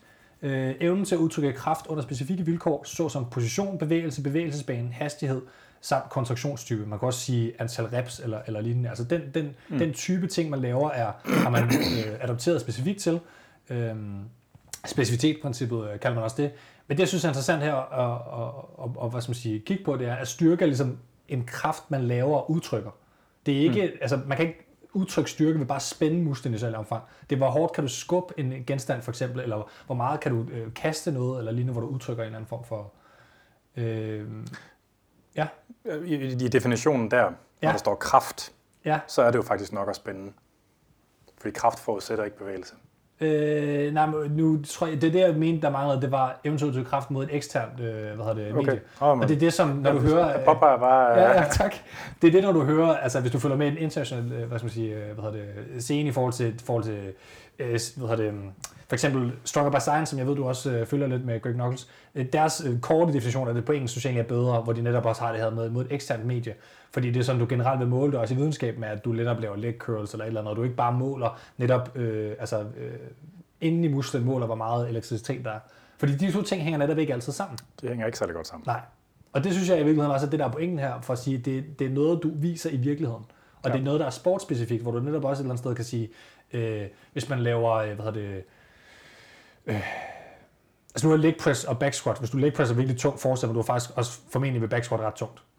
Overførbarhed mellem de to øvelser er okay, formoder Du nikker? Det, det, det er nok bedre den ene vej end den anden. Ja, altså fra back squat til leg press end omvendt. Ja. ja det, fordi der er noget balance og nogle andre ting, der, der, der kommer ind. Men ja. nu tænker jeg mere, at hvad skal jeg sige, uh, din styrke for eksempel i din biceps, du kan være enormt stærk i din biceps og ikke enormt stærk i din ben samtidig, for eksempel. Altså det, er, altså, det du laver, er det, du er god til styrkemæssigt. Ja, ja, ja. Men, men kan du tale lidt om det her med forskellen på, på styrke og øh, hypotrofi også? Øh, hvis man skal nøjes med de ting, der er en grad af tilpasning i. Fordi der er jo nogle ting, der er hensides tilpasning. Altså, så det, ja, det skal man altså måske få af bordet først. Ikke? Så der er jo ja. noget med, hvor mange muskelfiber har man, hvor store muskelfiber har man fra starten af. Det, det er jo så trænerbart også, men der er ret stor forskel i. Altså når, når, man, når, man, når konfidensinterval, altså, eller kan man mm. sige, øh, for øh, muskelfiberstørrelse svinger over to folk fra bund til top. Ikke? Så der er relativt stor forskel på en, en naturlig variation blandt mm. utrænede. Og der er stor forskel på antallet af muskelfiber. Der er forskel på øh, ens tilhæftninger. Og sådan noget som, hvor høj en sædeknude man har, ikke? hvor baglårsmusklerne sidder på. Ikke? Det kan betyde virkelig, virkelig meget for hvad for nogle kræfter man kan lave. Altså, mm. man, det, man kan så ikke rigtig, der er ikke noget adaptabilitet i det. Så, så, og der er fibertype fordeling, som der yes. heller ikke rigtig er noget adaptabilitet i. Så, altså, så, så, så, nogle ting er, er antropomi for eksempel, altså ligesom givet, og det kan du ikke rigtig ændre ved. Og, og nogle korte ekstremiteter, en kort, kort overarm og kort lårknogler. Ikke? Ja, og, og nogle af tingene er ligesom de fleste ting i verden, der har du et, et, et, et, et det du har nu, du har et øh, bundniveau, du har et maksimumsniveau, altså du har et potentiale som det maksimale, du ligesom kan nå et eller andet sted det mening, som er en fluffy størrelse i hvert fald. Ikke? Jo, men det var, det, det, det var egentlig bare for at få dem af bordet, fordi yes, der er nogle okay. ting, der er tilpasning i. Ja. Så kan man sige, så er der jo den, så er der jo den del af det, der er neuromotorisk, og så er der den del af det, der, så er der den del af det, der handler om væv. Ja. Kan du lige neuromotorisk, så hvad skal vi sige, evnen fra hjernen til at sende øh, altså, elektriske signaler? Når, når jeg tænker på det, så, så er der to komponenter. Jeg deler yes. det op i makromotorik og, og mikromotorik. Ja. Så makro, det er det, man kan kontrollere bevidst. Så for eksempel, at de fleste vil kan squat mere, hvis de har stangen i low bar og sætter hoften langt bagud, for eksempel. Det er et mm. makromotorisk forhold, som man kan styre bevidst, mens det, det, som jeg kalder mikromotorisk, det er det, man ikke kan styre. Og der, er jo sådan, der er jo, sker jo blandt andet det her rate encoding, så selve frekvensen, hvormed der kommer signaler ud til musklerne, den stiger. Og man begynder at se det her fænomen med dubletter, som er sådan nogle nerveimpulser, der kommer særlig hurtigt efter hinanden, som er sådan et fænomen, der kommer mere og mere, jo mere trænet man bliver. Samtidig med, så kan man se, at at fordi ens proprioception bliver bedre, så får man mindre og mindre koaktivering, mm. øh, og man får mindre og mindre aktivitet i de modsatrettede muskler. Fordi man kan sige, jo mere aktivitet er i de modsatrettede muskler, jo mere stjæler man fra, fra mm. agonisterne. Ikke? Og, og det kropsfølelse, du taler om, det ord, du lige øh, smed på bordet der? Proprioception. Ja, præcis. Altså, øh, det bliver over kropsfølelse. Hvad, hvad nej, men det er mere specifikt. Det er jo, det, altså, det, det er den, det, det er, øh, øh den, den, den, led, den ledspecifikke, øh, øh, hvad hedder det, ledpositions- og balancesans.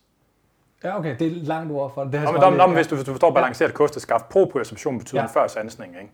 Jo, jo, altså det er i forhold til at opleve dig selv i rummet. Altså nu, jeg har det jo fra... Jamen, det er jo kinestesi, det er noget andet. Okay, det er sjovt. For, for fornemmelsen af, hvor man er i rummet, det er, ja. kinest, det er kinestesi, ikke? Proprioception, det er det. Så hvis du står balanceret mm. kosteskaft, ikke?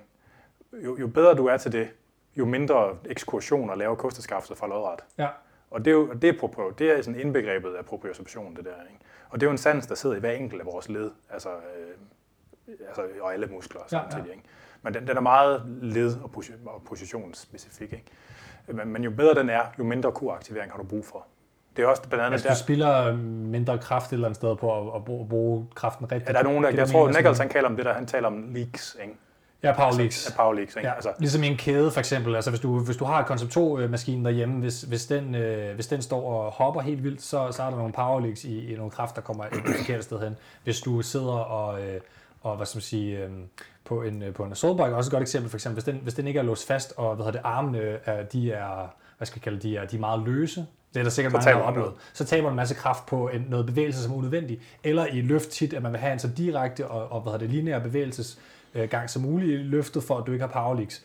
Det kan man så diskutere lidt nogle løfter, det er nødvendigt at gøre det anderledes, men, men, men det er ligesom ideen blandt, med power leaks. Ja. Så hvis man skal over og kigge, ja, det er vel sådan den grove udgave af, af, sådan, af, det, af det neuromotoriske. Mm. Hvis man skal kigge på vævstilpasningerne, øh, så man får ikke flere muskelfiber, tyder det på. Mm. Man kan, der, der kan godt være et større turnover, hvor der er nogen, der dør, og nogle nye, der vokser frem, sandsynligvis. Det er sådan lidt contestet stadigvæk. Muskelfiberen kan selvfølgelig blive større, og den primære, altså det er den alt overskyggende tilpasning mm. i, øh, altså i både muskelvækst, altså sådan en muskelvækst. Det skyldes ikke, at der kommer flere muskelfiber, det skyldes, at dem, der er, bliver større. Øh, og man vil se en, en fibertype konvertering, specielt hvis træningen er, er muskeludmattende. Så det er jo sådan, at normalt, altså mod en langsommere fenotype, en mere udholdende og mindre eksplosiv fenotype. Så hvis man kigger på, hvis man tog en almindelig utrænet mand og tog en biopsi fra hans lårmuskel, der er forskel musklerne mellem, men mm. så det der, hvor man typisk tager biopsierne fra, det er fra lårmusklen, eller fra skulderen, eller fra triceps.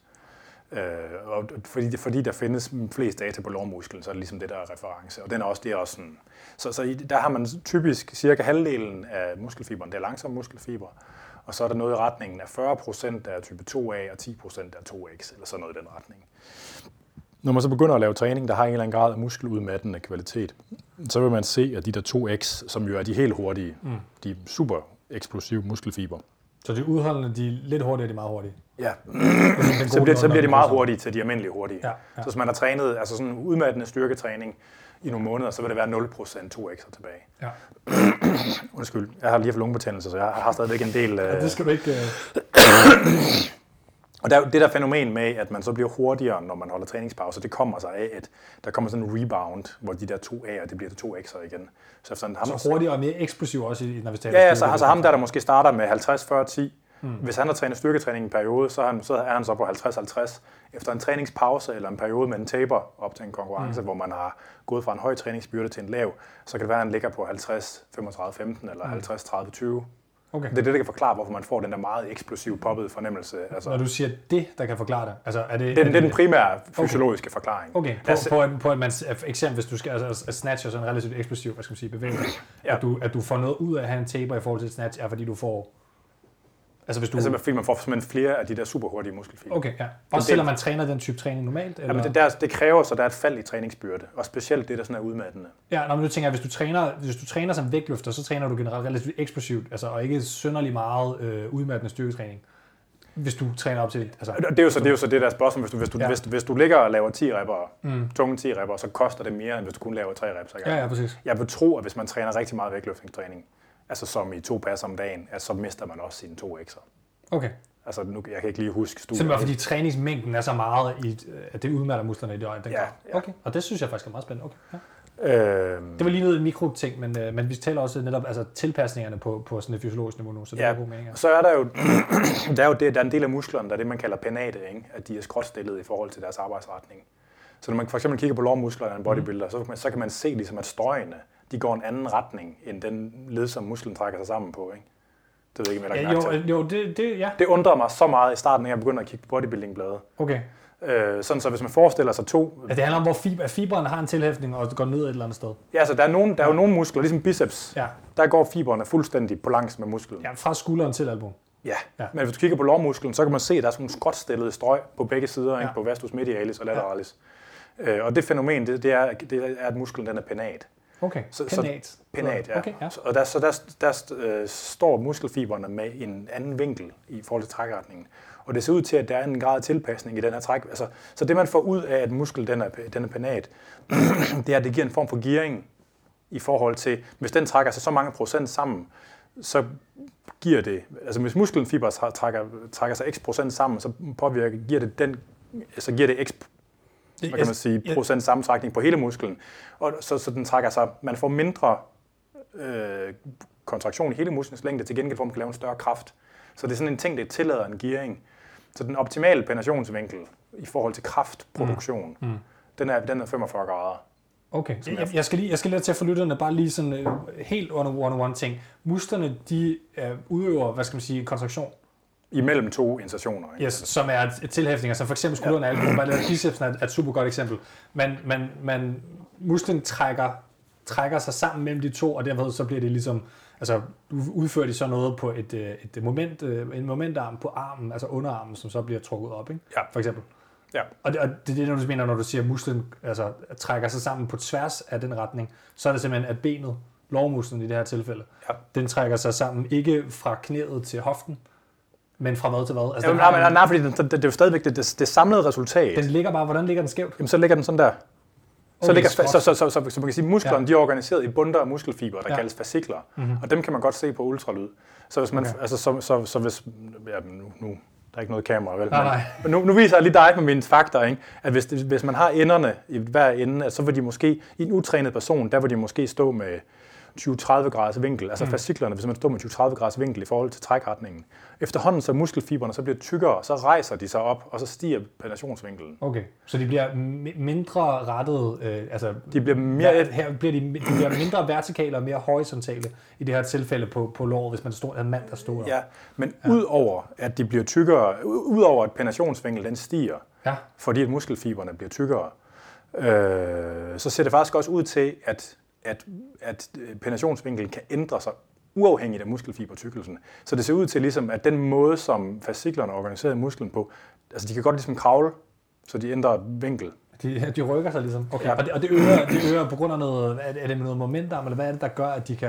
Altså noget, noget, noget af den slags træning, som, det, som har været forbundet med de der ændringer i penetration, ja. det er super maksimal ekscentrisk træning og plyometrisk træning. Så ja. den her type belastninger, der er karakteriseret ved sådan ekstra, altså, eller den type øh, stimuli, der er karakteriseret ved nogle ekstremt høje belastninger. Okay, ja. Det, I må rette mig, hvis det er forkert, men jeg mener også, der er noget med chimpanser. De har en øh, bestemt vinkel også i forhold til det, som vi sidder og snakker om her. Det er en af de grunde til, at de kan, øh, altså, har så stor kraft. Ja, der, jeg, jeg tror faktisk også, der er noget med etnotyper. Okay. At der er noget med altså, asiater og det der.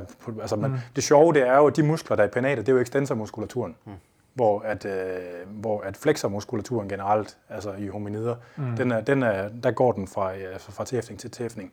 Så det er en tilpasning, ligesom vi har, der kun... Vi du skal kun, nok også lige forklare, hvad, hvad flexor altså, er. Altså ting, man strækker med, i stedet for ting, man bøjer med. Yes. Altså, så, så det er triceps, og det er baller, og det er skuldre, og ja. det er forlår. Så man kan huske på, at når man flexer sin biceps, så er det en, en, en flexorbevægelse. Hvis man, hvis man strækker den, så er det en extensorbevægelse. Ja. Hvad hedder det, hvad hedder det, det, det, det, det er ret godt i forhold til det her med, jeg bruger den forklaringsmodel op i mit hoved, som jo ikke er helt korrekt, men, men at se styrke på, på, øh, på sådan et spektrum fra, fra strength til speed. Ja, speed strength og strength speed. Og, yes, alle de der ting. Og indimellem er der så nogle andre ting, for at sige fra, hvad skal man sige, absolut tunge løft, som er sådan, altså en 1 af M, øh, hvad hedder det, dødløft, det kan tage et minut for sådan øh, en, en, en, en, en, styr, en strongman, der virkelig står og hiver noget op og har næsblod af, af næsen. Ikke? Henover noget, øh, som man, man kan kalde øh, power, øh, hvad skal man sige, relativt tung, relativt hurtig løft eller vægtløftning, hvilket paradoxalt nok er øh, udtrykt bedre i vægtløftning, hvorimod absolut styrke er udtrykt i powerlifting. Ja. Og det er altid fjollet, men det er fordi, de, de, de det skulle hedde force lifting. Ja, det skulle hedde force lifting og powerlifting, hvis det skulle, øh, hvad det, eller ikke powerlifting, hvad hedder det, force lifting, ja præcis. Og, øh, og powerlifting, vægtløftning skulle så hedde powerlift, powerlifting, vel? Ja skal vi kalde det. Ikke? Og så hen til, til, til... Og atletik er måske virkelig den sidste ende af det spektrum, ikke? Ja. Altså, hvor man ser de der helt sindssyge kræfter. Yes, som er sådan unloaded bevægelser, ja. øh, som, som i virkeligheden er, og man kan sige, ply, plyometrisk træning, altså unloaded plyometrisk træning, altså hen i, hen i den sidste i forhold til, at det kan gå meget hurtigt. Men der er så nogle andre kræfter netop på, for eksempel, altså det, den kraft, der er, at du skal stoppe dig selv for at falde ned og, og lignende, som, øh, som er ret voldsom. Ja. Men, men hvad tænker du om, om den måde til at forstå øh, hvad hedder det, styrke på, og som netop også gør, at man specifikt kan træne en af de her typer styrker til CrossFit, hvor man siger, at man skal bruge speed strength. Øh, speed strength er så øh, altså der, hvor man udtrykker en del øh, power, kan man sige, øh, med, med vægtløftning, hvor man skal løfte noget hurtigt hvor at hvis man ikke løfter det hurtigt nok, så, så fejler man ligesom sit løft. Ja. Øh, og man kan træne absolut styrke, som er slow strength, som er powerlifting, og man kan sige, hvad skal man bruge, og så er det måske, så skal man ligesom kigge på, hvor, hvor man skal have tilpasninger hen i retning af. Er det en forståelsesmodel, der, der giver mening, mening for dig? Øh, helt sikkert. Altså, man ja. sige, altså sådan rent, hvad kan man sige, i forhold til selve det at måle styrke, mm. som jo er sådan et helt, altså, ja, ja, ja. Jesus Christ. Det skal de ikke ind i, tænker jeg. Nej, nej, men altså, mekanisk udtrykker man jo, altså taler man om kraft, og kraft er ja. lige med masse gange acceleration, ikke? Så, ja. Jo mere og lige den der måske meget god lige. Ja. Altså, så, så kraft, hvis man har, kan lave dobbelt stor kraft, så kan man accelerere en dobbelt så tung ting lige så mm. meget, mm. eller mm. en, den samme, altså, så kan man sige, og, og, og der er jo sådan en ret god transfer i virkeligheden fra langsomme kraftfulde bevægelser til hurtigere. Altså det er jo derfor, at selvom det er squatte, det er en langsom bevægelse, så er der generelt en ret god transfer til springstyrke for eksempel. Ikke? Mm. Øh, så det, så det så, så man kan sige, at, at det med, hvor meget force man kan lave, det vil oftest være mere relateret til den langsomme styrke. Så er der den metrik, som der hedder power, og power, det er jo lige med force gange hastighed. Ja, og det, det er det, man måler i CrossFit. Faktisk måde, man definerer CrossFit på, er hvad det, at kigge på, hvor meget power man udtrykker. Ja. I forhold til den, den formelle måde at gøre det på. Ja. Så power er mere relateret til speed strength normalt. Man skal også på, ja. der er jo også power med relation til kredsløbsfunktion, som man det, yes, som er det, ligesom sin ja. helt egen historie. Ikke? Det kigger vi på bagefter. Og, og, i, og i forhold til sådan den, den super eksplosive ting, så er der hele den, der, så er der rate of force development. Ja. Ikke? Øh, altså hvor hurtigt man når at rekruttere muskelfiberne, og så ja, derved så, så, så, typisk så, så er FD'en, rate of force den er defineret ved den kraft, man kan opnå at lave inden for de første 100 millisekunder. Yes, okay. Så når man for eksempel hopper, det, det, den del af kraften, man når at lave i de første... Typisk, så, det, typisk så måler man det faktisk i en isometrisk sammenhæng. Okay.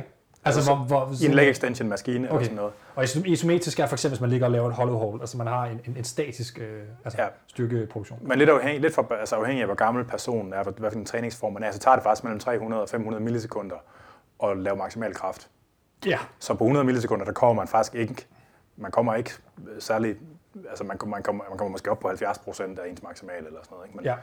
men, og, det, og det dækker jo, det, det er jo det, der man bruger sådan rent formelt til at beskrive, altså biometri og... Ikke? Øh, men det, man ser i en sport som CrossFit, er jo alle tre typer styrke udtrykt på, på, på, på forskellige måder, kan man sige. Men, det må man sige. Men overførbarhed, skal vi lige, og jeg der sidder og lytter med derude, skal holde fast i ideen om overførbarhed. Du kalder det transfer. Men ideen om overførbarhed mellem forskellige tilpasninger forskellige øh, forskellige øvelser og forskellige, hvad skal man sige, øh, altså i virkeligheden også et eller andet sted overførbarheden mellem et back squat og et front squat, eller et back squat og et snatch og sådan nogle ting, når vi skal kigge helt ned i movements. Øh, det skal man lige holde fast i, det tæller vi lidt dybere ned i senere, men det er enormt vigtigt at kigge på overførbarheden til en, en, en, en, øh, en sportsgren, hvor man skal udtrykke 10 milliarder forskellige bevægelser på 10 milliarder forskellige måder, så er overførbarheden mellem bevægelserne vigtig, fordi at man ikke kan træne alle sammen på den måde, man burde træne generelt. Hvis man skulle back squat øh, hvad det, tre gange om ugen, og front squat tre gange om ugen, og snatch tre gange om ugen, clean jerk tre gange om ugen, lave bar muscle ups tre gange om ugen, jeg kunne blive ved. Så Bulgarian says you're wrong. det, øh, det er svært.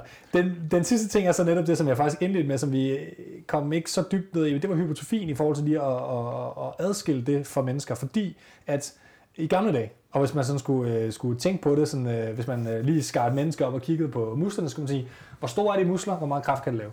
Ja. Men det er ikke helt sådan, det hænger sammen. Nej, altså, puha.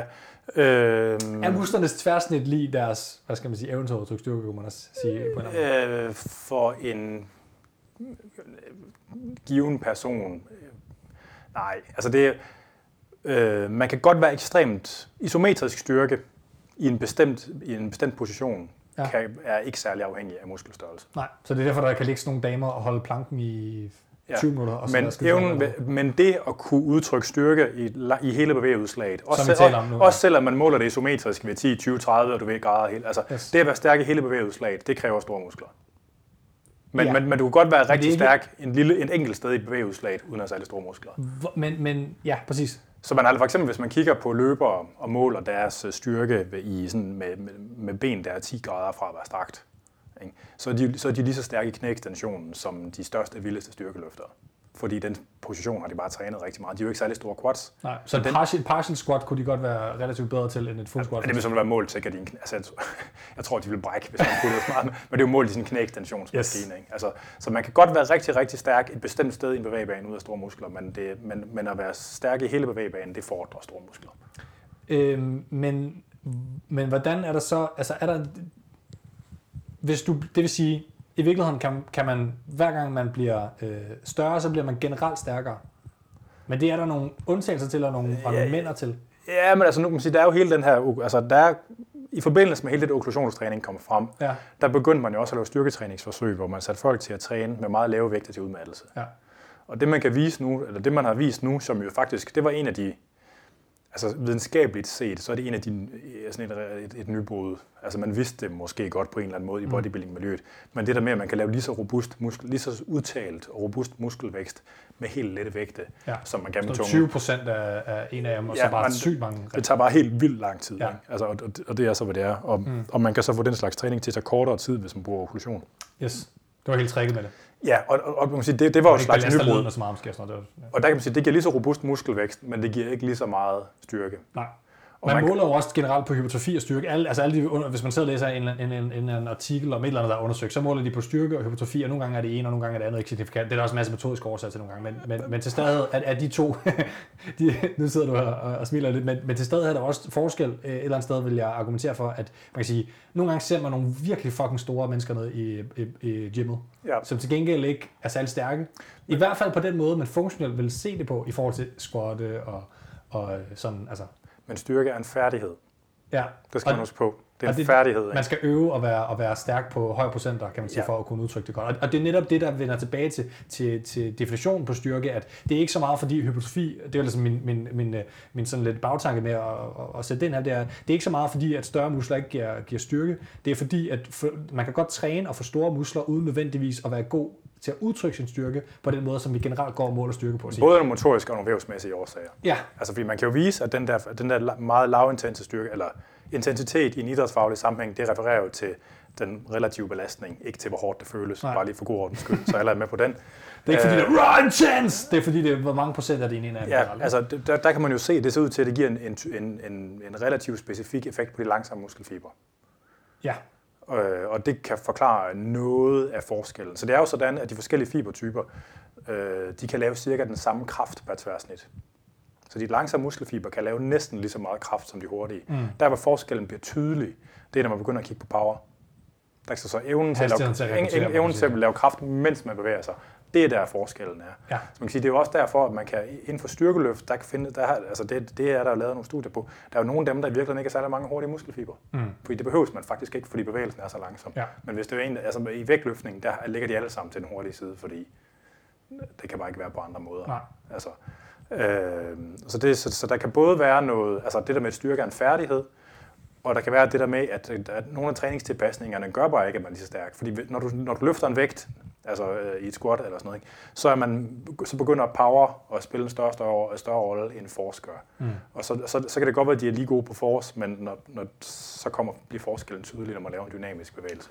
Ja, det er måske også noget, der kan forklare i forhold til, hvis man går ned og kigger ret ofte øh, i vægtløftning, mm. hvor der er nogle øh, af de små drenge, der løfter næsten lige så meget øh, i, i snatch. Der er selvfølgelig også noget mobility, der har øh, forklaring på det, men øh, de kan næsten løfte ret ofte lige så meget som øh, nogen, der måske har et backsquat, der vejer ha- 50 kg mere. Mm. Man prøver for, hvis bare man havde 10 cm kortere lårknogler, hvor meget det Det ville er gøre. selvfølgelig også en, stor betydning, ikke? Så, så der er mange ting, der spiller en, en rolle for, hvor mange kilo man kan løfte. Altså det siges jo, Nicky Lenz, han kunne squat øh, 150 øh, eller 160 kilo den første gang, han prøvede.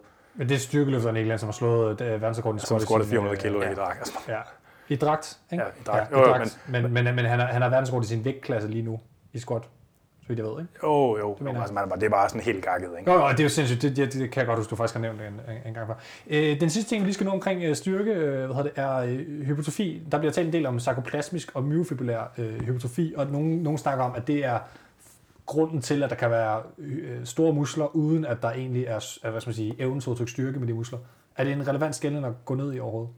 Det synes jeg ikke. Altså nu kan man sige, nu, nu, altså, jeg ved, Knuckles, han har, en af hans venner har, jo, er jo, har været med til at lave noget af det her forskning, altså mm. for, som, øh, altså så bare lige for forklaringen, det er jo sådan en, det er jo sådan en, en forklaring, der har været i bro-miljøet, hvor blandt andet, det har været nogle af Pavels bøger, Ja. altså ham Tatsulin, som havde sådan nogle, altså som var sådan noget, lavede sådan nogle populærvidenskabelige træningsbøger, ikke? Og, og den oprindelige version af det var sådan en forklaring af, at man ligesom kunne have muskler, hvor det ikke var myofibriller, altså de her bunter af myosin og aktin, der fyldte dem med noget andet. Mm. Og, øh, og der findes en, ligesom en, det som en af Greg Knuckles' venner har været med til at lave, det, det er jo så sådan et, et træningsstudie, hvor man så kan se, at i hvert fald i starten af træningstilpasningen, der ser det ud til rent faktisk, altså der mener de, at de kan vise, at der ikke er en stigning i forekomsten af myofibrillært protein. Mm. Og så han, han har jo Men lavet... fyld i musklerne en eller anden slags, som ikke er Et eller andet andet fyld, effektivt, kan man sige. Nej, men det er jo effektivt på den måde, folk bliver stærkere. Ja, okay. Så Og, Så- så- og det, går, det, går, lidt, det går lidt imod en, en del tidligere forskning, så det er Mm. sådan lidt interessant, hvad der i virkeligheden sker. Ikke? Men så det er i hvert fald ikke, man skal ikke grave sig ned at sige, at, øh, at, at bodybuildere render rundt og så stået, fordi at de har en masse øh, overflødig øh, muskelmasse, som egentlig ikke gør noget. Det, det er jo nok så- først og fremmest, fordi de har trænet rigtig meget styrkeudholdenhed. Ikke? Ja. Altså, altså Ja. sådan noget brændertræning, ikke? som måske påvirker ty, deres type 1 muskelfiber mere. Og så træner de jo også de muskler, der fylder noget. Hvis man træner sine skuldre og sine arme dobbelt så meget som alt det andet, Ja. det er jo det, der får folk til at se store ud. Ja, og det er også C-store, for det er jo også noget med relativ størrelsesforhold i forhold til, den- når man ser mange bodybuildere, altså nu, nu- når jeg siger mange bodybuildere, så mener jeg selvfølgelig ikke øh, alle, og der er også nogle store, men der er en del af dem, som ikke er sådan skide høje, for eksempel. Ja. Og når man ser folk på billeder, kan de se meget større ud, end de er i virkeligheden. Ja.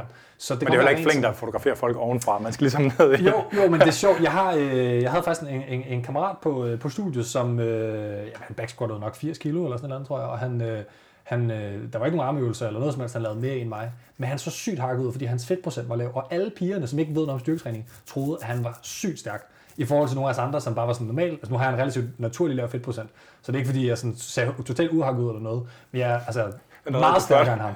Meget stærkere end ham. Og, og alle var sådan, wow, vi, vi havde sådan et øh, hvad hedder det, græsk øh, gudetema på vores, øh, da vi var tutorer for nogle af de nye, og vi var sådan halvnøgne hele, hele turen. Det var vi selvfølgelig ikke, til, hvis der sidder nogle farmastationer og lytter med. Men, øh, men, men folk var sådan, wow, Ej, puha, han var sygt stærk, ham der. Ja, præcis. Ham der er sådan, wow. Og så nogle af os andre, blandt andet Andreas, som også var, jeg snakkede før, som også var tutor, vi var sådan lidt, altså hvad fanden foregår der? Og ham, ham min ven, som så var ham, alle synes var vildt stærk, han var sådan lidt, altså de ved ikke, hvor lidt jeg løfter. Men han trænede netop meget bodybuilding Ja. og havde en relativt lavt fedtprocent og fokuseret på det. Så det der perceptionen af, hvordan man ser stærk ud, handler en masse om fedtprocent, og netop også om altså, til resten af kroppen, og hvor høj er man, og hvor stor er man massemæssigt og sådan nogle ting. Ja. Men faktisk, altså, man har faktisk kigget, undskyld, men faktisk øh, øh, sådan, øh, en, en, en psykologisk øh, forskningsting, så har man kigget enormt på, at kvinder og mænd bedømmer styrke på mennesker forskelligt. Kvinder bedømmer det primært ud fra bicepsstørrelse, hvor mænd primært bedømmer det ud fra altså, hvad hedder det, faktisk øh, gluteus maximus og sådan øh, strukturen omkring øh, nice, det er jeg glad for at høre. Fordi, fordi at, at det som øh, predictor, hvad skal man sige, sådan, øh, i sådan en øh, neo-fight, hvor man også bruger lidt fire tricks og, og sådan lidt, det er faktisk sådan mere den generel massestørrelse, og ikke den relative forskel på biceps og resten af, resten af kroppen. Nej. Hvor kvinder har ikke haft nogen evolutionære årsag til rent faktisk at udvikle en, en evne til at se, hvor stærke folk er, for det er ikke så meget det, man skal bruge til at vælge mates, og, og man skal ikke slås med dem generelt. Nej. Så, øh, så hvis man gerne vil, vil se stor ud over for kvinder, skal man træne biceps. Hvis man gerne vil se stor ud over for mænd, så skal man træne... Ja, det kan vi så komme ud. Hvad skal man træne for at Ja. få stor røv? Ikke? Der var jo mange ting. Jeg, jeg, jeg, Ja. jeg, synes bare, det var ekstremt lækkert, det der med store baller. Det, kan, det er jeg stor fan af. Det der. Ja. Altså, jeg, så de der muskler, der sidder midt på ryggen, altså det der mellem skulderbladene, ikke? og store ja. baller, og så folks hænder, det er sådan et godt sted at... øh, Altså, hvis man har sådan nogle lede, lede hænder, så, kan man, så er det som regel, fordi man kan bruge dem til et eller andet. Altså, Præcis. sådan nogle ordentlige boter. Det er også godt til, når man skal, skal hvad hedder det, lave øh, crossfit og mange sportsgrene. Der, hvis man har små hænder til crossfit, så har man faktisk nogle gange problemer med at holde om, øh, holde om øh, barn og, og, og sådan nogle ting. Det er lidt ærgerligt. Bare lige for at gøre det op på noget på sportsmæssigt, men jeg er helt enig. Vi skal lige nå... Det har jo øh, Mikkel Eit snakket lidt om, faktisk. Ja, men det han med stået størrelse. Han døjer med små hænder. Ja, han døjer med små hænder, faktisk. Ja. det kan gør Trump også. Jeg det, havde øh, øh, Kasper Witt, håndboldmålmanden, mm. øh, i radioen der. Og han er jo han er cirka på, han er også, han er også 91, eller vi er cirka Mm. mm. samme højde, ikke? Mm. Han har de sygeste, altså jeg har sådan, jeg har sådan okay faktisk hænder. Ret store hænder, synes jeg. Altså, men seriøst, altså, hans, ja. altså når man sådan fra håndrodet til spidsen af fingrene, der var hans måske sådan 3-4 cm længere. det var, Jesus Christ, jeg, jeg, kan godt holde sådan, jeg kan godt holde en basketball sådan lige akkurat, ikke? Ja. Altså, øh, altså men hans hænder, de er jo bare, hvad? Det er jo så måske, det ved jeg ikke, 20 procent større end mine, så det var helt gakket. En håndbold må forsvinde i de hænder der. Altså, ja, Det tror jeg er meget praktisk. Ja, Altså en håndboldmålmand, det er der ikke været tvivl om. ja. Nå, Vi skal kigge på det andet store emne i, i hvad hedder det, CrossFit, som jo er pakket ind under et eneste domæne af fitness, som Thomas læste op tidligere, nemlig uh, Cardiovascular and Respiratory øh, Endurance, som det er kaldt. Jeg har prøvet at kalde det det fitness, og man kalder det også i CrossFit Metabolic øh, Conditioning, og, og der er mange forskellige tilpasninger inde i det, så, så hvad vi egentlig Ja. skal kalde det, er lidt der, vi skal starte. Tænker ja, jeg. ja. Hvad, hvad kan være et samlebetegnelse for, for den her evne til øh, cykle, øh, sprinte, øh, udholde, og i virkeligheden også et vist omfang, hvor meget styrkeudhold ligger i virkeligheden her? Ja, altså, det jeg, jeg godt, synes, øh, altså styrke, altså det der med, det er jo sådan en glidning, det er jo sådan Ja. en kontinuum fra Ja. styrke til styrkeudholdenhed til muskelkondition, kalder ja. jeg det faktisk selv. Ja, muskelkondition. Ja. Okay. Ja. Øh, og, så, og så synes jeg i øvrigt ikke, at man skal forsøge at blande muskelkondition og det kredsløbsmæssige. Nej, okay. Fordi det er to helt forskellige ting, der er på spil. Ja. Så du vil gerne adskille det og sige, i musklerne der findes nogle lokale tilpasninger til øh, altså transport af ild og blod og tørre og sådan ja. ting, øh, som har noget at gøre med det kardiovaskulære system, som altså beskriver evnen til at tage ilt ind i kroppen og få det ud til... En lille smule at gøre med det i hvert fald. Ja. og så det kart, og så også kredsløbet for sig selv, ikke? Yes. Altså, fordi der, der, der, er nogle... der er også hormoner og sådan ting i kredsløbet, hvis vi skal putte det ind under. Jeg ved ikke, om det overhovedet er... Ja, uh, ja altså adrenalin ja. er jo måske øh, det eneste, der sådan for alvor batter. Altså, men, men det gør jo sygt. Det er jo det, der blandt andet øh, det gør, at ens acetylcholinreceptor virker bedre, så man har et stærkere... Altså, fuck det. det mm. Lad os springe det over. Yes, altså. okay. Øh, det, jeg, og, altså, jeg havde sådan en ting, øh, jeg havde sådan nogle posts omkring det der med at lave tabataer, for eksempel. Ja. Øh, som, som egentlig i virkeligheden handlede om det der med, at altså oprindeligt Tabata-protokollen, ikke? det var sådan en, det var en cykelergometer-protokol, hvor man sidder på, nu kan jeg huske, om det er 170 eller 230 procent af VO2 max som man skal holde i de her 20 sekunder, ikke? altså 10 sekunders pause, og så skal man gøre mm. det så lang tid, som man kan, og det viser sig, at det kan man ikke i de her otte gange, som det er foreskrevet. Altså, ja, fordi man skal holde specifikt VO2 max, og ikke bare så meget, man kan. Ja. ja. Så der og, er tilskrevet en intensitet. Ja, ja, ja. Og, mm. og så, så bliver det brugt til folk, der gør det i burpees og strækker og alt muligt andet lort. Ja. Ikke? Og så kan man sige, at, at hvor at kan man sige, hvis, selvfølgelig, hvis det er intens nok, så bliver det altid styrke på, eller noget, der begynder at, der begynder at være nogle styrke tilpasninger, der sniger sig ind på en eller anden måde. Ikke? Men lige så snart man er over i sådan noget, der er karakter af øvelser, så, bliver det, så forsvinder kredsløbsdelen, altså kredsløbsdelen af det fuldstændig. Altså så bliver det ikke en kredsløbsting, der bliver den begrænsende faktor i selve præstationsevnen længere. Så for eksempel, mm-hmm. øh, Kennedy, altså hele, hele kettlebell-tingen, det blev præsenteret ja. som sådan en conditioning-ting. Ikke? Ja. Så, så som, som regel, når man, når man måler, når man skal måle VO2 max, øh, den maksimale lille optagelse, eller det, som man så moderne kalder Som er egentlig sådan primære, øh, hvis man skal måle, hvor god, hvor god, hvis man skal predikte, hvor god er du til at løbe 5 km, så vil man primært have lyst til at måle, måle VO2 max på folk. Ja, og den, de fleste af de tests, der findes til at måle VO2 max, ja. der sætter man folk til at lave maksim, maksimalt arbejde, en eller anden form for maksimalt arbejde, i noget, der minder om 10 minutter. Yes. Altså en Cooper-test for eksempel. Eller ja. sådan noget, ikke? Altså, og hvis man, hvis man sætter folk til at snatche med en kettlebell maksimalt i 10 minutter, og så måler deres ildoptagelse. Ikke? Så hvis man laver så meget arbejde, som man kan, med en, med, med en belastning, der tillader, at man arbejder alt det, man kan i 10 minutter, så når man faktisk kun op på 70% af ens VO2 max. Mm. Så det siger jo, at selvom man synes, man er fucking ved at dræbe sig selv med den der kettlebell, så det er ikke kredsløbet, der er begrænsende faktor. Det er, øh, jeg ved ikke, om vi når det i den her aftenseance, men, men øh, hvad hedder det, Training Think Tank, som er sådan lidt uh, on the forefront i forhold til sådan CrossFit og sådan anvendelse af træningsfysiologi og fusing det med programmering og sådan ting, ja. taler enormt meget om, om, uh, om, at man skal finde sin, sin, uh, sin flaskehals, eventuelt flere, sin limiters, ja, ja. hvor man kigger på, altså for eksempel, de bruger meget noget, der hedder uh, MOXI, uh, som er sådan en måling af sådan specifikke, hvad hedder det, hvad blodtilstrømning i den enkelte muskel i forhold til, om der er sådan nogle, uh, altså om der er nogle lokale eller nogle globale. Det lyder som en dejlig gimmick. Ja, og det var... Og det, det virker, og det er måske legit nok. Altså det, vil jeg, det vil jeg faktisk bare, nu virker det som om, at det er super crossfit at tage noget, som er ret nyt og relativt uevidensagtigt, og, sådan og snige det ind som noget sygt vigtigt, og det lyder så sciencey og så smart, og alle crossfitter synes, det er smart. Men, men, men pointen med det var bare for at sige, at de, de, den, den tankegang i crossfit, som er næsten, altså det næsten aldrig i crossfit er kun én ting. De fleste CrossFit-ting er jo multimodale af en eller anden slags, hvor du både ja. har conditioning og styrke, og måske power og lidt blandet og noget skid også, som er påvirket mentalt af, at du er skidtræt, og, øh, og din form er dårlig, når du skal lave og så bliver du dårligere til at lave det, selvom at det måske øh, øh, er, er fordi, at du, du falder i rebet, men det er fordi, du udfører bevægelsen anderledes, og ikke øh, korrigerer for dig som ting.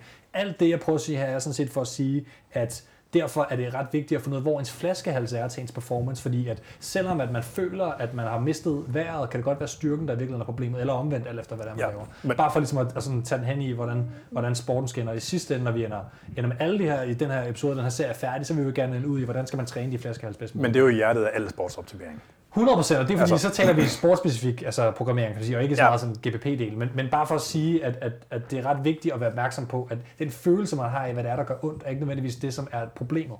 Det er virkelig det, jeg vil frem til. Perceptionen af, hvor, hvor det er hen, at du kan godt være, føle dig enormt forpustet øh, af noget, men det kan også godt være, at det i virkeligheden er styrkeudheden. Altså, du ved, man har ikke evnen til at, at opleve præcis, hvad det er, der går galt i høj grad. Det vil jeg, hvad skal man sige, argumentere for, hvis der Jamen, det er jeg ikke sikker på, at jeg er helt enig i, faktisk. Nej. I hvert fald ikke, hvis man først har fået et konceptuelt framework til ligesom at, at være, gøre sig selv hvis opmærksom på det der. Hvis man er atlet, så kan man, har man en bedre evne til at... Ja, ja men også at man ligesom ved, hvordan det hele det fungerer. Okay, så tror jeg, ja. man er bedre til at mærke det. Altså, Men, men øh, hvis vi lige skal starte Yes. med at, at, at definere kvaliteterne, ikke? Så, så det der med, hvad, den, hvad der... Altså, hvis, hvis, alle kan nok blive enige om, hvis man køler, hvis man står og køler alt det, man kan, Ja. så, bliver det, så kommer der aldrig til at være ens kredsløb, der er den begrænsende faktor. Kan man være i så dårlig form, det godt kunne være det? Det kan man godt, hvis man har ekstrem hjertesvigt. Ja, præcis, hvis man har dårligt hjerte Men, så køler man med begge arme. altså, det er stadigvæk ikke hjertet. Så, okay, så kan man lave leg extension samtidig med. Det er Ja. ja. stadigvæk ikke hjertet. Ikke? Nej. Så det er sådan en, altså, så, så, man skal op og aktivere en ret stor del af muskulaturen, før at det, der bliver den begrænsende faktor i, hvor stort et mekanisk arbejde, man kan lave, det bliver kredsløb. Men er det, hvis man nu havde muskler, der var øh, altså maskiner i stedet for? Og men det er jo sådan, det er jo sådan vi taler om det nu, som ja. om det er maskiner. Nå, men jeg mener mere, at det er jo fordi, at musklen udmattes før, at dit kardiovaskulære system bliver belastet. og med selve du- evnen til, at hvis nu, ja. hvis nu man tog alle mitokondrierne ud, Yes. og ligesom måle, hvor meget kemisk energi kunne de omsætte, altså, så ville der ikke være nok mitokondrier til, at det kunne være, til at det ville dem, der er Okay, så, så ligegyldigt, om man blev ved med at arbejde i 200 år, så vil det aldrig nå at belaste det, det system. Præcis. Okay, godt. Altså, det god og der, er der er jo sådan en grænse, man skal op på en vis... Mu- altså, og Mængde der, arbejde, for at du der, der, der, er sådan, der er sådan et, et forbehold mere omkring kontraktionstype, som jeg kommer tilbage til lige om Mm, lidt. Ikke? Men, så man skal op på en ret stor muskelmasse, før at det begynder at være kredsløbet af den begrænsende faktor. Okay. Så, så der skal man op på noget, hvis man, sætter, hvis man sætter folk op på en cykel og beder dem om at lave en maksimal arbejdstest på en cykel, så vil de flest opleve, at de brænder af i benene. Ja, til syren. Og det er sådan... Og det, Det er ikke syren, men det føles som syren.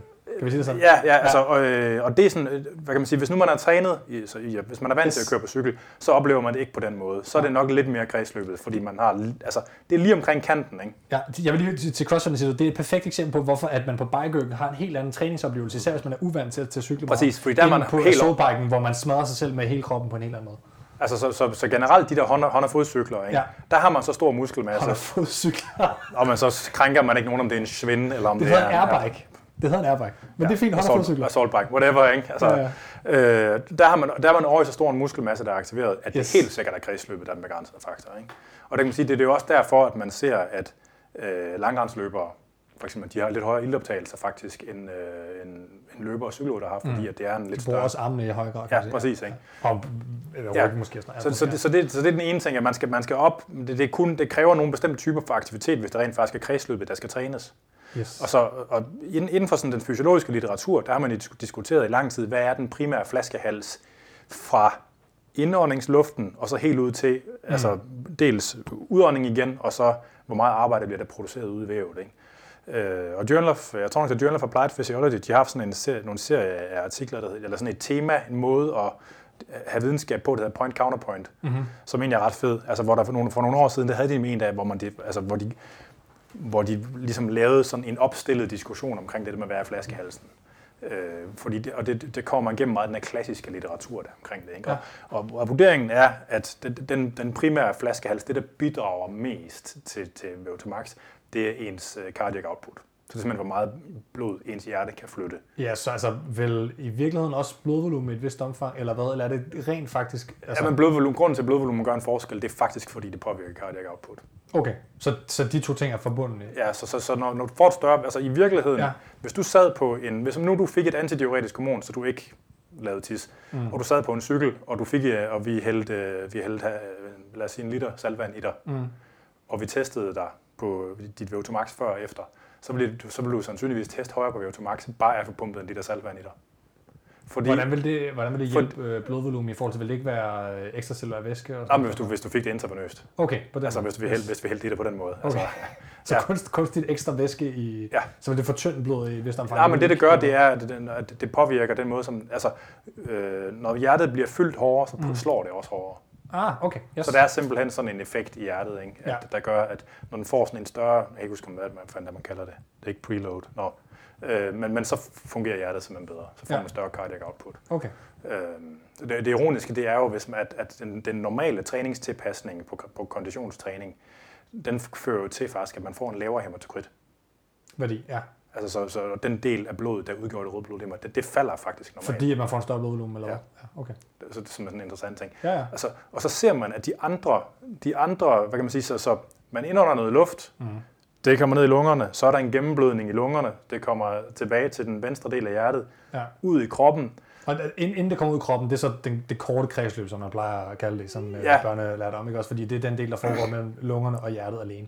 Ja, og der kan man sige, så, så er det ind i cellerne, hvor, det, ja. hvor der sker noget, ikke? så kommer der koldioxid ud, mm. og der er noget kapillarisering ude i musklerne, ikke? og tilbage, og så til lungerne, hvor der er en gasudveksling igen, og så udåndingsluft. Mm. Og der er jo i princippet enormt mange flaskehalse, der kan være, men man ser egentlig, at tilpasnings, altså de steder, hvor der er en tilpasningsgrad, for eksempel øh, mængden af mitokondrier, Ja. Det følges... Som er de kraftværkerne i musklerne, kan vi kalde det det med Ja, ja altså det følges faktisk ret fint ad med en Max. Okay, ja.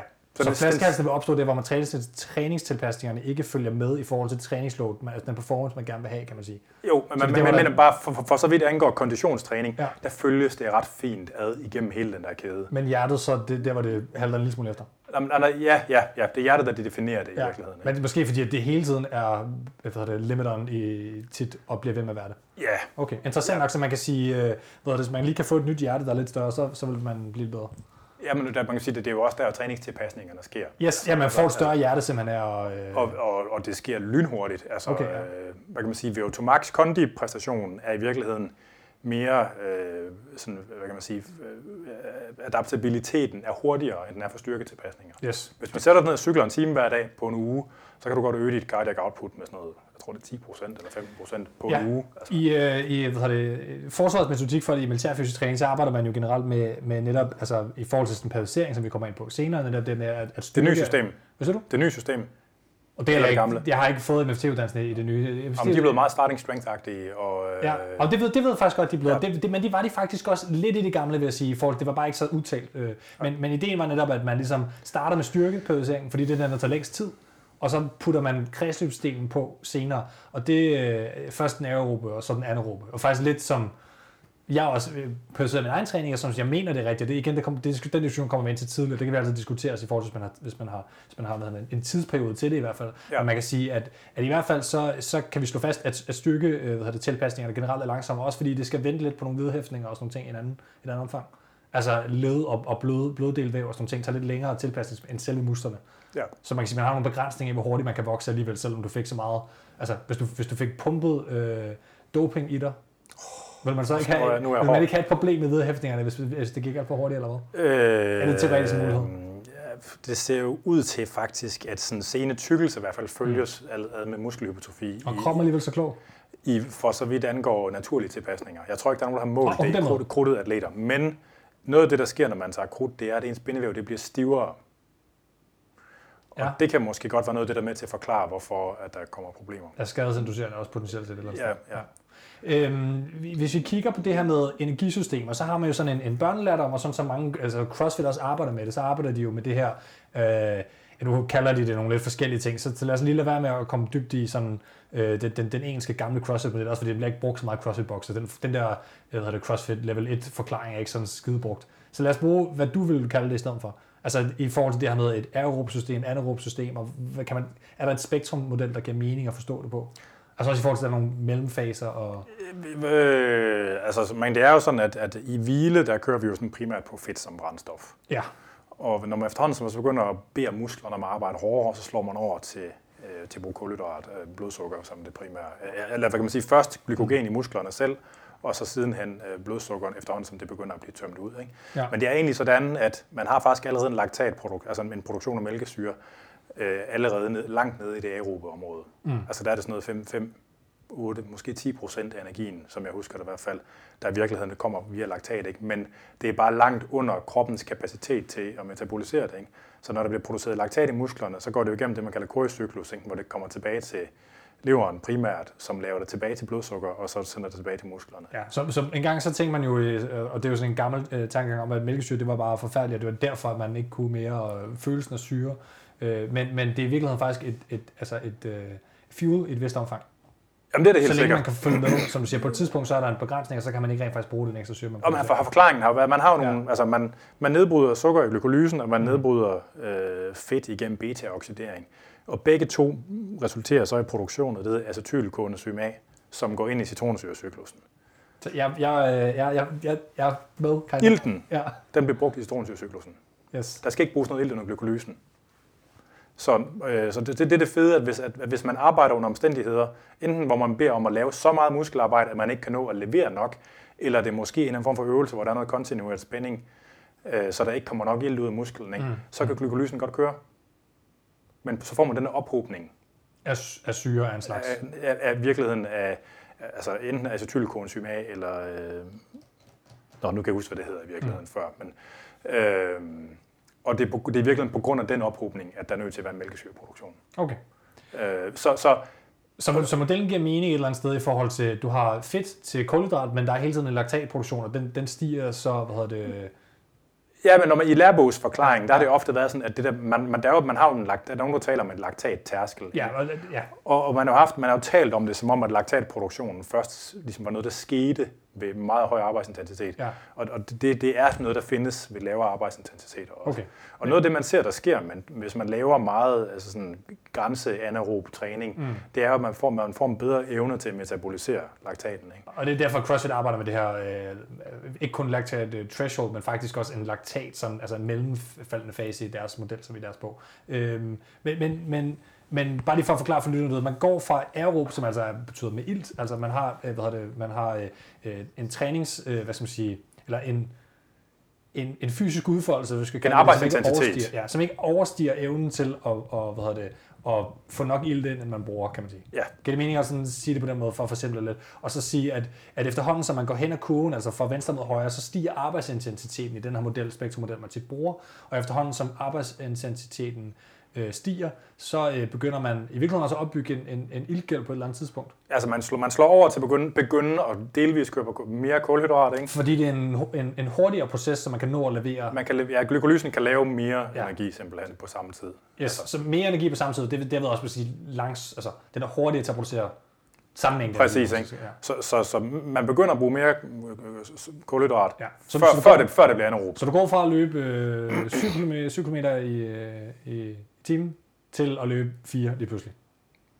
Okay. Altså en, en hastighed og fire, og selvfølgelig altså flere kilometer i timen, omvendt. Jeg ah, tænker på kilometer pace, sorry. Ja. Altså din kilometer pace på, på, på 8 eller sådan noget, så er en relativt aerob.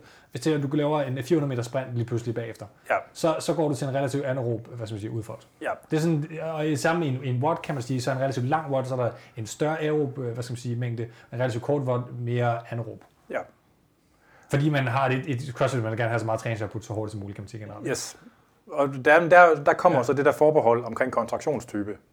Fordi aktiviteter, hvor man har en eller anden grad af kontinuert spænding, mm. øh, de har den konsekvens, at der ikke er en ordentlig gennemblødning af muskulaturen. Så lige så snart, der bare, altså lige så snart trykket i musklen, altså eller belastningen på musklen, er, intensiteten på den er over bare, lad os bare sige 15 procent, mm. så er trykket så stort, at blodet ikke løber effektivt gennem. Og det gør, at belastningen den kan godt blive anaerob, selvom det i virkeligheden sådan ud fra sådan en kredsløbsmæssig ja. betragtning. Det er faktisk lige præcis det, TTT snakker om med deres moximålinger, det er, at de netop ja. ikke har en, en, en tilstrækkelig gennemblødning, og så snakker de om et flaskehals i så når man laver wallballs, ikke? Ja. hvis man måler på den mængde energi, der bliver omsat, når ja. man laver wallballs, så er det røvnøgler. Ja. Det er meget mindre, end hvis man løber. Ikke? Ja. Men, men, og, og, og, og belastningen er heller ikke høj i forhold til, hvis man kan, det er godt, selv hvis man kan squat 200 kilo, så kommer det stadigvæk til at være sur røv i ens ben, ja. altså på relativ, efter relativt kort tid. Ja, de fleste mennesker synes 50 wallballs er noget ligegyldigt. Altså. Præcis, ikke? Ja. Og, og det, er jo, det, det skyldes simpelthen bare den der effekt med kontinuert spænding, at der er næsten en kontinuert spænding, så der kommer en, en, en dårlig gennemblødning, og så kan arbejdet godt blive anaerobt, selvom det virkelig foregår ved en meget lav intensitet. Okay. Øh, og den der, altså, der begynder det der med, altså det, det er sådan lidt en kæphest, eller øh, lidt en kæphest, jeg har, at, at når man skal betale ildgæld, den betaler man jo med de aerobe energisystemer. Mm. Og det er der, hvor jeg vil våge at påstå, at det vil være en fordel, hvis man er i bedre kondition fordi man bliver bedre til at betale ildgæld. Og det er jo kan sige meget det, der sker i CrossFit, fordi øh, hvad det, at, at, at grundlæggende så laver man tit for eksempel 20 reps, hvor man helst ikke vil, altså man vil helst køre unbroken, det er sådan ting, vi gør rigtig meget i, i sporten, og derfor så kan man ende med at have en ret stor ildgæld, mens man er på vej videre til næste station, for eksempel, ja. mens en, en workout, en couplet, hvor man skifter mellem to ting. Så selvom at det, som, som du i hvert fald siger, ikke er så styrke, eller ikke er så konditionspræget at lave 10 uh, thrusters eller et eller andet, så kan det alligevel have en ildgæld bag, hvis man laver dem meget hurtigt, og derved opbygger hurtigt en, en Ja, så man, man skiller sig hurtigere med ildgælden, jo bedre kondition du er i. Yes. Og det, det, jo, og det, det var en ting, der var påfaldende også dengang, at øh, der var de der games, øh, eller atletprofiler, det er der ja. skulle stadigvæk, at dengang der stod 5 km tider på, som virkelig ikke var særlig imponerende. Nej. Altså det var, ikke, det var ikke folk, der var i helt vild god kondition. Nej. Øh, det var, og det var påfaldende. Men nu er det begyndt at ændre sig. Nu er der mange, der er begyndt at træne fucking triathlon øh, som ja. en del af deres CrossFit-træning. Det, det er en ting, der er sket de sidste 4-5 år i CrossFit næsten, at, at, at aerobisk kapacitet, især på ting over 20-30 minutter, er begyndt at blive programmeret meget mere og blevet kæmpestort efter Jason Caliber og Aerobic Capacity, Chris Henshaw, hele tankegang. Det er ja. blevet kæmpestort, kan man sige. Men ja. hvor vi så Rich Froning, der ikke kunne klare triple free uden at gå øh, løbeturen, det er jo et meget berømt øjeblik i, i, i games Han kunne ikke hvad? Han kunne ikke, han kunne ikke gennemføre triple free. Kan du triple free? Nej, 300 double unders øh, efter at 3 km på roeren, og så derefter 3 km, eller 3 miles løb. Okay. Så er det 5 km i virkeligheden næsten. Ikke? Ja. Øh, men, men stadigvæk, han blev nødt til at gå på løbeturen fordi han var kørt død øh, efter den tid. Ikke? Ja. Og, og mens Jason Kaliber er en meget større atlet i øvrigt, han, han løb, fordi han har trænet aerobisk kapacitet i de her lidt længere workouts. Ja. Men, men CrossFit er jo kendt for de her 10-20 minutters domæne. 20 minutter er en lang CrossFit workout. Ja. Det er ikke en lang øh, løbetur, kan man sige, nødvendigvis. Nej, overhovedet ikke. Øh, men og det, er jo, det er jo interessant, ja. det er sådan en ting, der er kommet nu her. Ikke? Det er selvfølgelig også, en ting er jo, at, at det er blevet events, mm. og det var det måske ikke så meget før. Det ved I bedre, end jeg gør. Men at der er kommet flere sådan nogle meget lange event, events. Nå, jamen det, det, det der argumenterer for noget. Thomas, ja. er din oplevelse i forhold til at være atlet, at kravene til aerobisk kapacitet er, er, er steget væsentligt de sidste 4-5 år? Det kommer an på, hvad konkurrence der er jo. Det ja. er jo alt afhængig om det er Super open, øh, eller om det er games jo. Ja. Så der, det er meget afhængigt af konkurrencerne, men man ser mere og mere løb på danske konkurrencer mm. generelt, at man laver events, der bare hedder 5 km løb. Altså meget simpelt. Men, men man kan sige, det, det er jo netop også, altså, når vi taler arbejdskravanalyse, og den, det bliver så i næste episode, fordi den her episode slutter snart, så starter vi på en ny.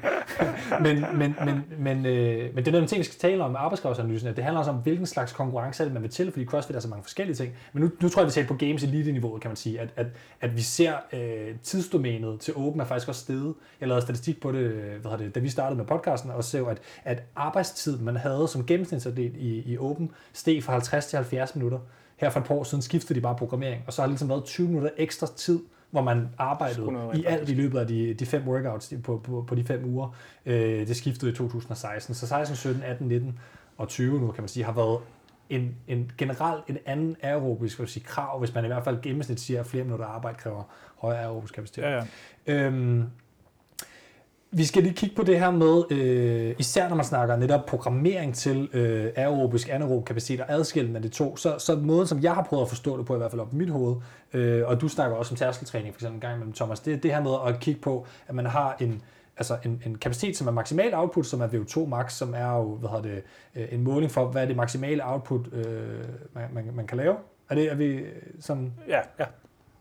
Øh, som er mængden af, af ilt, man kan udnytte eller er det mængden af ilt, man kan indtage? Der er lige VO2 max. Prøv lige at sige det fra start igen. Mængden af ilt, man kan udnytte, eller er det mængden af ilt, man ligesom kan, kan hvad det, tage ind i systemet? Mængden af ilt, man kan udnytte, det er jo per definition til ens aerobe power. Yes, så VO2 maxen. Ja. Yes, bare lige for at være, være helt... Ja. Øh, så, så, øh, og så har du en øh, tærskel, eller sådan maximal sustainable pace, altså hvilken pace kan du blive ved med at løbe, som er ret effektivt at have en relativt høj den, den især CrossFit, hvor, hvor du skal blive ved med at arbejde. Det er så den, den, den, den aerobiske, eller, eller hvad det, også, der er nogen, der snakker om glykogenbarrieren, der jeg sad og researchede lidt, øh, i forhold til, hvornår man begynder at brænde Øh, altså kun glykogen. Glykogenbarrieren, det har jeg faktisk ikke hørt den, den Nej, men, men, jeg tænker, at det er en eller anden arbitrær mængde glykogen kontra øh, fedt, man brænder, at vi snakker om det. Ja, altså men de, er jo, de er jo defineret en lille smule forskelligt faktisk imellem udholdenhedssportsgrene. Ikke? Altså, man, det, det, men, det, men, jeg synes, det er svært så, så hierarkiet, hierarkiet, det er jo aerob kapacitet, aerob power, anaerob kapacitet, anaerob power. Yes. Og kapacitet er, er, er noget andet end, end, end power. Og hvordan så kapacitet er generelt bare forstået som evnen til at gøre det i længere tid. Ikke? Ja, og power, det er ligesom, hvor meget, hvor meget smæk kan der komme på inden for rammen af det energisystem. Yes. Så man kan sige, at, at hvor, øh, altså, den aero power vil svare til, er ens VO2 max. Yes. Og så findes der lidt nogle forskellige beskrivelser af, hvad, hvad aerob kapacitet er. Ja. Altså, og, men forståelsesmæssigt er det bare, at man kan, hvor lang tid man kan gøre det i virkeligheden. Ikke? Så man kan sige, at hvad det, aerob power er hvad det, en 20 øh, minutters uh, test uh, med løb. Hvor langt kan man løbe på 20 minutter? Er 20 minutter i den lange ende. De fleste test er omkring 10 minutter. Okay, Jamen, så lad os tage så en, en, en, en BIP-test, eller en Cooper-test, eller yes. en step-test, eller Cooper-testen altså, kender mange. Lad os tage, hvor langt kan du løbe på 12 minutter. Det er, det ja. er aerob, øh, hvad hedder det, power. Ja. Aerob kapacitet, som er blevet også stort i CrossFit, og ideen er også, at det øh, gør, at man der kan recover bedre, også med workouts. Det kan vi også tale om på et tidspunkt. Men, men, det vil være noget, der varer væsentligt længere tid. Ikke? Ja, så, så taler vi om, om øh, altså de her 60 minutters intervaller er meget normalt at, og, hvad det, at lave i CrossFit for at træne sin aerobisk kapacitet. Det kalder man det i hvert fald. Ja. Og, og det kan vi så tale om, om det er optimalt øh, senere. Men, men ideen i hvert fald, at det ligesom er øh, også blive ved i tre timer, øh, lave en Ironman, et eller andet, der taler vi virkelig aerobisk kapacitet. Ikke? Så har du anaerob kapacitet, som så er ideen om, at man kan blive ved med at arbejde på et relativt niveau relativt længe. Hvor, hvor mange minutter taler vi så om at tale anaerobisk kapacitet? Ja, men det er måske i virkeligheden lige så meget gentagende sekvenser af arbejde. Ja, ja det er jo... Så, så, ja. så den, den hyppigst, brugte, det hyppigst brugte mål for, for aerob, anaerob power sådan i en sportstestning, mm. så man, det er den her Wingate-test, ja. som er en cykeltest, ikke, hvor man skal blæse så meget igennem, som man øh, kan på 30 sekunder. Ja. Og så er der faktisk nogen, så, an, så har man jo sådan den maksimale power, og så er der faktisk nogen, der, udtryk, der udtrykker anden faldet som kapaciteten, ikke, Ja. som er sådan lidt en tilsnigelse. Ja. Øh, men der vil man jo så være lidt afhængig af, hvem man er, så vil man jo kunne lave helt op til måske, det ved jeg ikke, øh, over dobbelt, så over en det dobbelte af ens VO2 max. Ikke? Mm. Øh, Altså, det power, man får udtrykt øh, den ja, ja. Så man kan sige, hvis man, hvis man tager øh, i CrossFit bruger meget et minut test på, på sådan øh, en Men det vil være tæt på. Ikke? Ja. Altså, det er ikke så Det ligner. Wingate-testen. Ja, altså, men, men, men der er jo nogle ergometercykler, der er lavet specifikt til Wingate-testen, så der får man bare det der readout. Altså nogle, Ja. ja. nogle af dem der, der findes i motionscentrene, de der, Der kan man få en Wingate. der, øh, der er Wingate programmeret ind på samme måde som øh, en Okay. Tabata. øh, Altså, Så det er ens anaerobe kondital, eller hvad?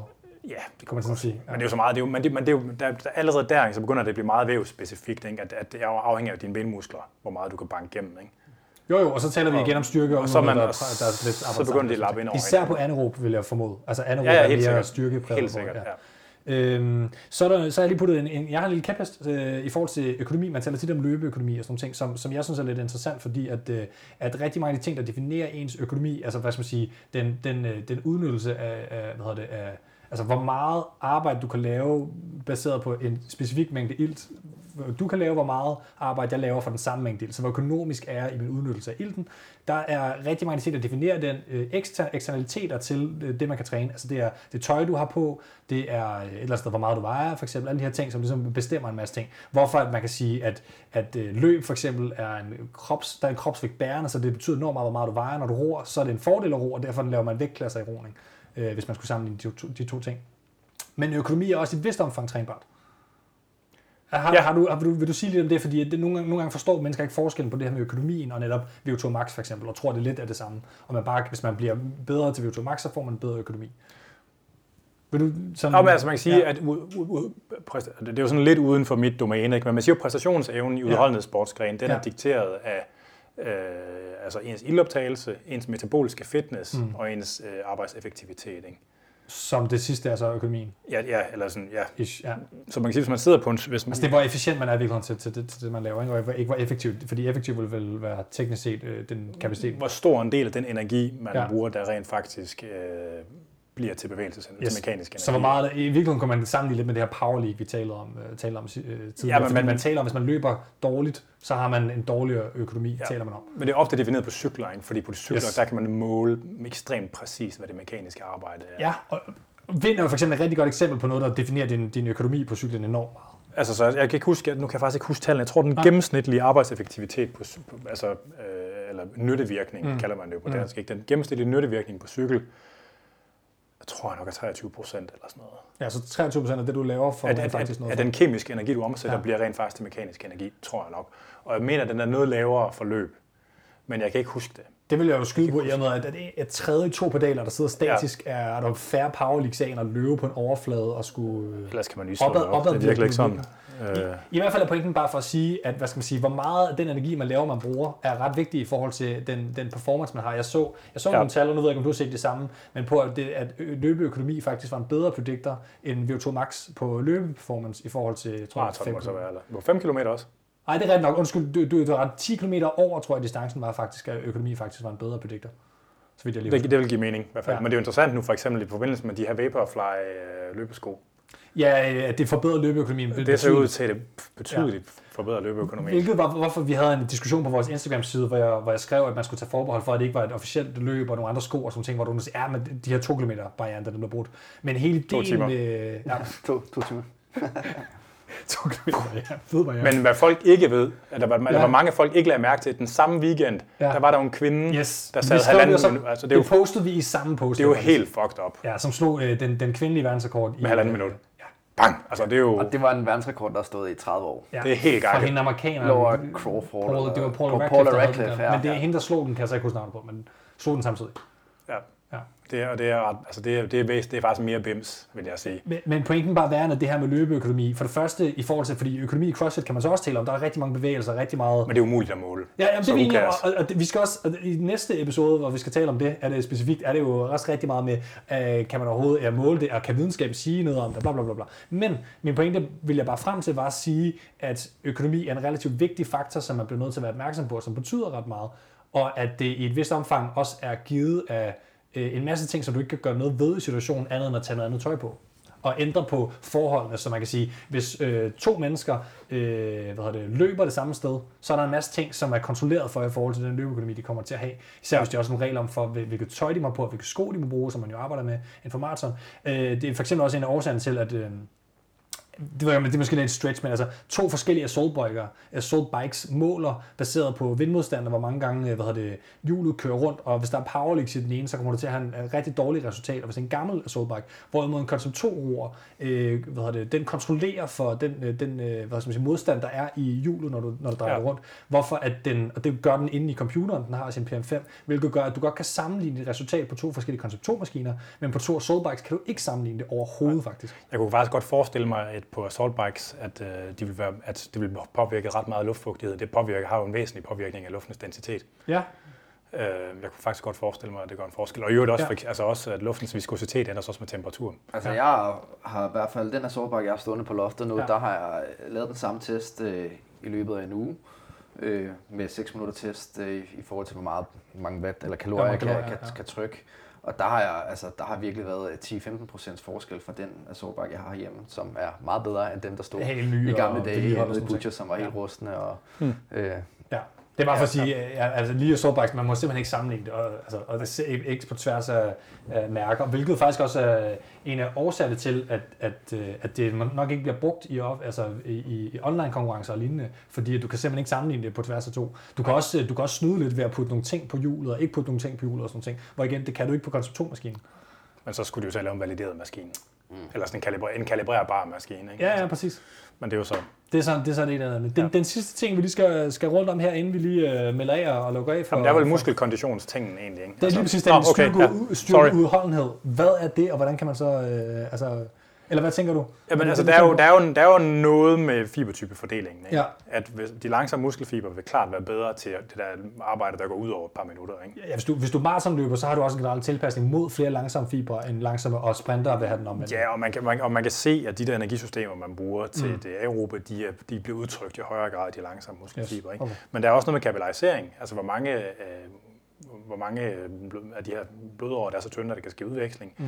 Og der sker nok også noget med mængden af natrium-kaliumpumper i cellemembranen. Ja, og så begynder vi at komme hen i noget af det der øh, basale fysiologi, hvor jeg begynder sådan... Jamen, det er sådan en ret ny ting, faktisk. Okay, det er sådan, ja. Jeg var faktisk med til nogle af de forsøg. Jeg fik taget en frygtelig masse biopsier til det, de her forsøg. Altså, øh, men det ser ud til, ligesom, at det der med den der mus- muskeludholdenhed over nogle minutters varighed, at der ja. ser det ud til, at det spiller en rolle simpelthen. Okay. Men øh, ikke over, det vil sige, at vi taler om relativt meget korte watts i Altså måske, måske 3-15 minutter eller okay. den størrelsesorden. Ikke? Så en, en, en, en frame, så, så taler vi... Øh, så taler vi det, betyder noget. Ja, 3 til 15 minutter, så er det jo... 3 til 15? Ja. Nå, okay. Så, så, så, så er det, faktisk jo fuldstændig åben domæne. Ja. Især, ja. Man har jo fundet ud af, øvrigt, at nogle glukokortikuder, altså beta-metason og sådan noget, og de øger mængden af natriumkaliumpumpen. Så det kan man lige tænke lidt over. Ja. Så, øh, og, og, og, og sandsynligvis nogle andre, altså der er sandsynligvis ja. også nogle ting med, med laktattransport, og øh, altså man, man, når under intens muskelarbejde ophobes kalium også uden for musklen. Mm. Øh, kalium, altså kalk? Nej, kalium. Kalium, nå, den... Øh, Ikke calcium. Øh, ja. Altså det, der hedder potassium. Ja, ja, ja men jeg, jeg har netop alle de engelske udtryk for min, ja. øh, min øh, jeg, jeg, jeg er altid meget ærgerlig over, at de ikke bare kan bruge de samme kemiske betegnelser, fordi det ja. gør det meget lettere, og, og sådan, altså overførbarheden fra øh, engelsk til dansk øh, videnskabelige sprog er sådan... Øh. Ja, jeg ved ikke, det er en underlig idé, det der med potassium. Altså, ja. Nå. Øh, og der, der er jo et hav af sådan nogle træthedsmodstandsmekanismer. Øh, mm-hmm. Nu kan jeg ikke huske, hvad for nogen, der, hvad for nogen man sådan har beskrevet og ikke beskrevet, men, men øh, jeg mener, at genoptag af kalium, det er en ting også, og og øh, når, når, når musklerne modtager et nervesignal, så bliver der jo frisat calcium. Der skal, det er kun i tilstedeværelse af calcium, at myosin og aktin de kan kravle op af hinanden. Mm. Det bliver så genoptaget igen ind i det, der, ind i det sarkoplasmiske øh, rum, og, og, og mængden, evnen til at få optage calcium derind igen, det er også noget, der er trænerbart. Så nu, nu taler vi helt nede på, hvad skal man sige, øh, inden, i, muskel, inden i den enkelte muskelfiber. Ja, præcis. At der ligesom er en masse, øh, hvad det, som hvis man vil grave lidt dybere ned i det, så kan man slå op i nogle helt sådan basale lærebøger. Så kan man faktisk lære en del om, om nogle af de processer, der, der betyder noget der. Og de har Men det skal man ikke vide lige meget. Ja, det, jeg synes sgu, det er spændende. Det, det er altså, øh, jeg, jeg tænker, at vi vil, vi vil, vi vil sådan stille og roligt øh, lukke ned for den her del af diskussionen, og så håber vi, vi har tid til at, til at tale om nogle af alle træningstingene. Men, ja, ja men den ting, jeg alligevel, alligevel øh, hurtigt kaste på banen, var en enkelt ting omkring, øh, hvordan at det øh, mentale øh, spiller ind i forhold til det, det aerobe og effort perception, som vi talte om tidligere. Jeg har mig sådan lidt dybt ned i det der, hvad havde det skrevet, øh, en opgave i sportspsykologi her for, ja, for den, en del semester siden. Men netop om, hvordan at man faktisk har fundet ud af, at din, din øh, altså effort perception for atleter, ikke for almindelige mennesker, øh, den er så præcis, at når du skal rate din egen effort, så kan du næsten, så kan du næsten øh, altså erstatte, øh, hvad hedder det, nogle af de her VO2 øh, max-målinger, nogle af de gængse måder at gøre det på, så kan du næsten bare få dem til at løbe, og så spørge dem, hvor hårdt det var, og så har du cirka noget, du kan, du kan omsætte til, til, til en måling. Ja. Øh, hvad det, så, så et eller andet sted ret spændende, at mennesker er gode til det, og det der er, det, er, øh, er, er det spændende ved det, der, at man har prøvet at snyde en masse mennesker og give dem øh, placebo-stoffer og sådan ting, og hvordan det faktisk er relativt svært at finde en placebo-effekt, når du skal måle effort i en situation, hvor du bliver presset ud til sådan maksimal, øh, hvad skal vi sige, altså til failure, så, øh, eller, eller i nærheden deraf på nogle af de her tests, som er mindre pressende, så, øh, så er folk ret svære at snyde, hvordan at det netop, altså der er en masse ting i forhold til, hvad man kunne, alle de der sportspsykologiske indgreb, man kan sådan ved, visualisere og det ene og det andet sådan ting, at de ender med at have ret lav effekt, mange af dem, når du egentlig måler på øh, performance i sidste ende, fordi at din effort perception gør, at du ved godt, det er fucking hårdt det her, du ved godt, at din fysiske formåen ikke rigtig altså, svarer til at kunne øge, øge det, du troede, du kunne et eller andet sted. Mm. Så du stillede lidt spørgsmål, du lige selv svarede på der. Jo, jo, det synes jeg, jeg, jeg synes bare, det var ret spændende, fordi jeg troede jo egentlig i forhold til sådan sportspsykologiske sådan interventioner i virkeligheden, der var en ja. væsentlig større sådan, evidens for, at du kan gøre en masse de her ting, men hvor meget det faktisk viser sig, at det virker ikke en skid. Det eneste, som jeg lige nåede, altså nu har jeg kigget alle litteraturen igennem, men det eneste, jeg, jeg kunne finde, det var i konkurrence og i forhold til styrkepræstationer, man godt kunne se en effekt af, at der var øh, altså en, en, en, en offentlig tilskuer, og der ligesom var en, en eller anden form for øh, kontekst, så kunne man måle, at, at det faktisk kunne, kunne hvad skal man sige, have en performance øh, øgende effekt i forhold til den her effort, at man faktisk følte, det var lettere, end det egentlig, øh, egentlig var, kan man sige, burde være i forhold til, til ens formål. Men det spiller vel meget godt ind i det der med, at stimulanser, de virker bedre i, altså de virker, eller de virker dårligere i eliteatleter, end de gør i average Joes. Altså, altså og det er jo selvfølgelig, selvfølgelig er det koffein og ikke mm. kokain, og sådan mm. noget, vi snakker om. Men, uh, altså.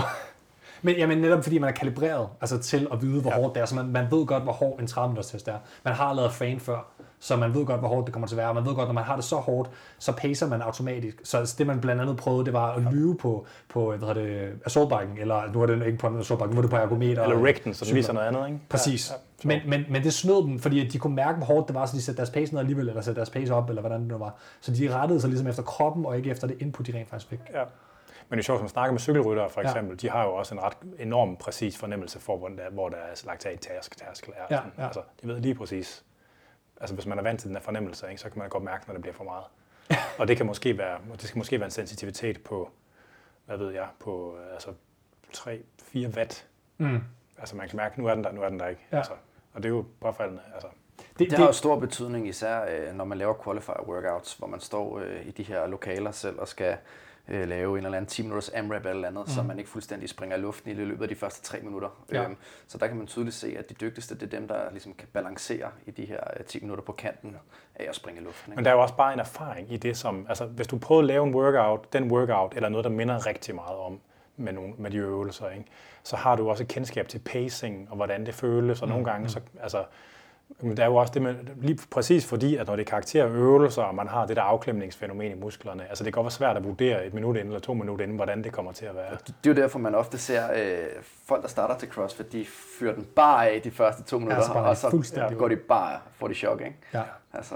Og øh, ja, og det er faktisk en ting, som, øh, som, som har en lidt input i forhold til, om RPE er en relevant øh, ting at arbejde med i forhold til trænet og utrænet evne til rent faktisk at bedømme øh, hvad det, passive exertion på øh, øvelser, vil jeg mene. Men det kan vi komme til i, øh, i øh, næste del. Ja. Øh, er der lige noget andet, der skal nævnes her, øh, Anders, som, som inden jeg cutter dig helt af? Øh, nej. Okay, så øh, for lige at lave en, en, en rigtig afmelding her, synes jeg lige. Øh, man kan finde dig på Fitness MK. Øh, ja, lige om ikke om ganske kort tid, så kan man finde det på Anders Nedergaard. Ja, den her episode kommer på tirsdag. Ja, men øh, hvor det så er slash fitnessmk. Altså, yes, okay. For lige nu har det faktisk ikke rigtig noget hjem på øh, internettet, så jeg deler det via mine sociale medier. Altså, så der er en Fitness MK Facebook-side, den har fået lov til at overtage driften af også. Så den kan man finde, og der skal mm. det nok blive annonceret alt, hvad der sker. Ellers så kan, sker det også på min egen øh, Instagram eller på min page. Anders Nedergaard.dk, tror jeg, det hedder på Instagram. Ja, ja, det er rigtigt. Og også kan man finde på øh, hvad hedder det, CrossFit-ministeriet på alle mulige øh, vanvittige platforme. Altså, det er helt vildt. Helt vildt. Er på, er på TikTok? Nej, ikke nu. Det er og vi er heller ikke på Snapchat. Det er useriøst. Okay. Ja, okay, vi er heller ikke på Snapchat. Men alle de andre platforme. Og øh, på øh, crossfitministeriet.10 ER, så 10'er stadig øh, hvad hedder det, med bogstaver og slutningen, og det er faktisk det samme problem som Radio 24 det her. Øh, .app, app, øh, der, kan man, øh, der kan man bare donere rigtig mange penge til os, hvis man har lyst per episode, og det, det er helt vildt fedt. Altså man får en super god følelse, hvis man gør det, det er jeg helt sikker på. 10% på toppen. ja, man får faktisk PR. Og Thomas, Thomas Svending, øh, hvad hedder det, PT, kan man finde dig på, og så kan man finde mig på øh, bjorsom.dk. Øh, og øh, så skal I bare have en øh, kæmpe fornøjelse ud, indtil at I hører næste del om, hvordan man så rent faktisk skal bruge alt det her fucking viden til, til, at, til at træne.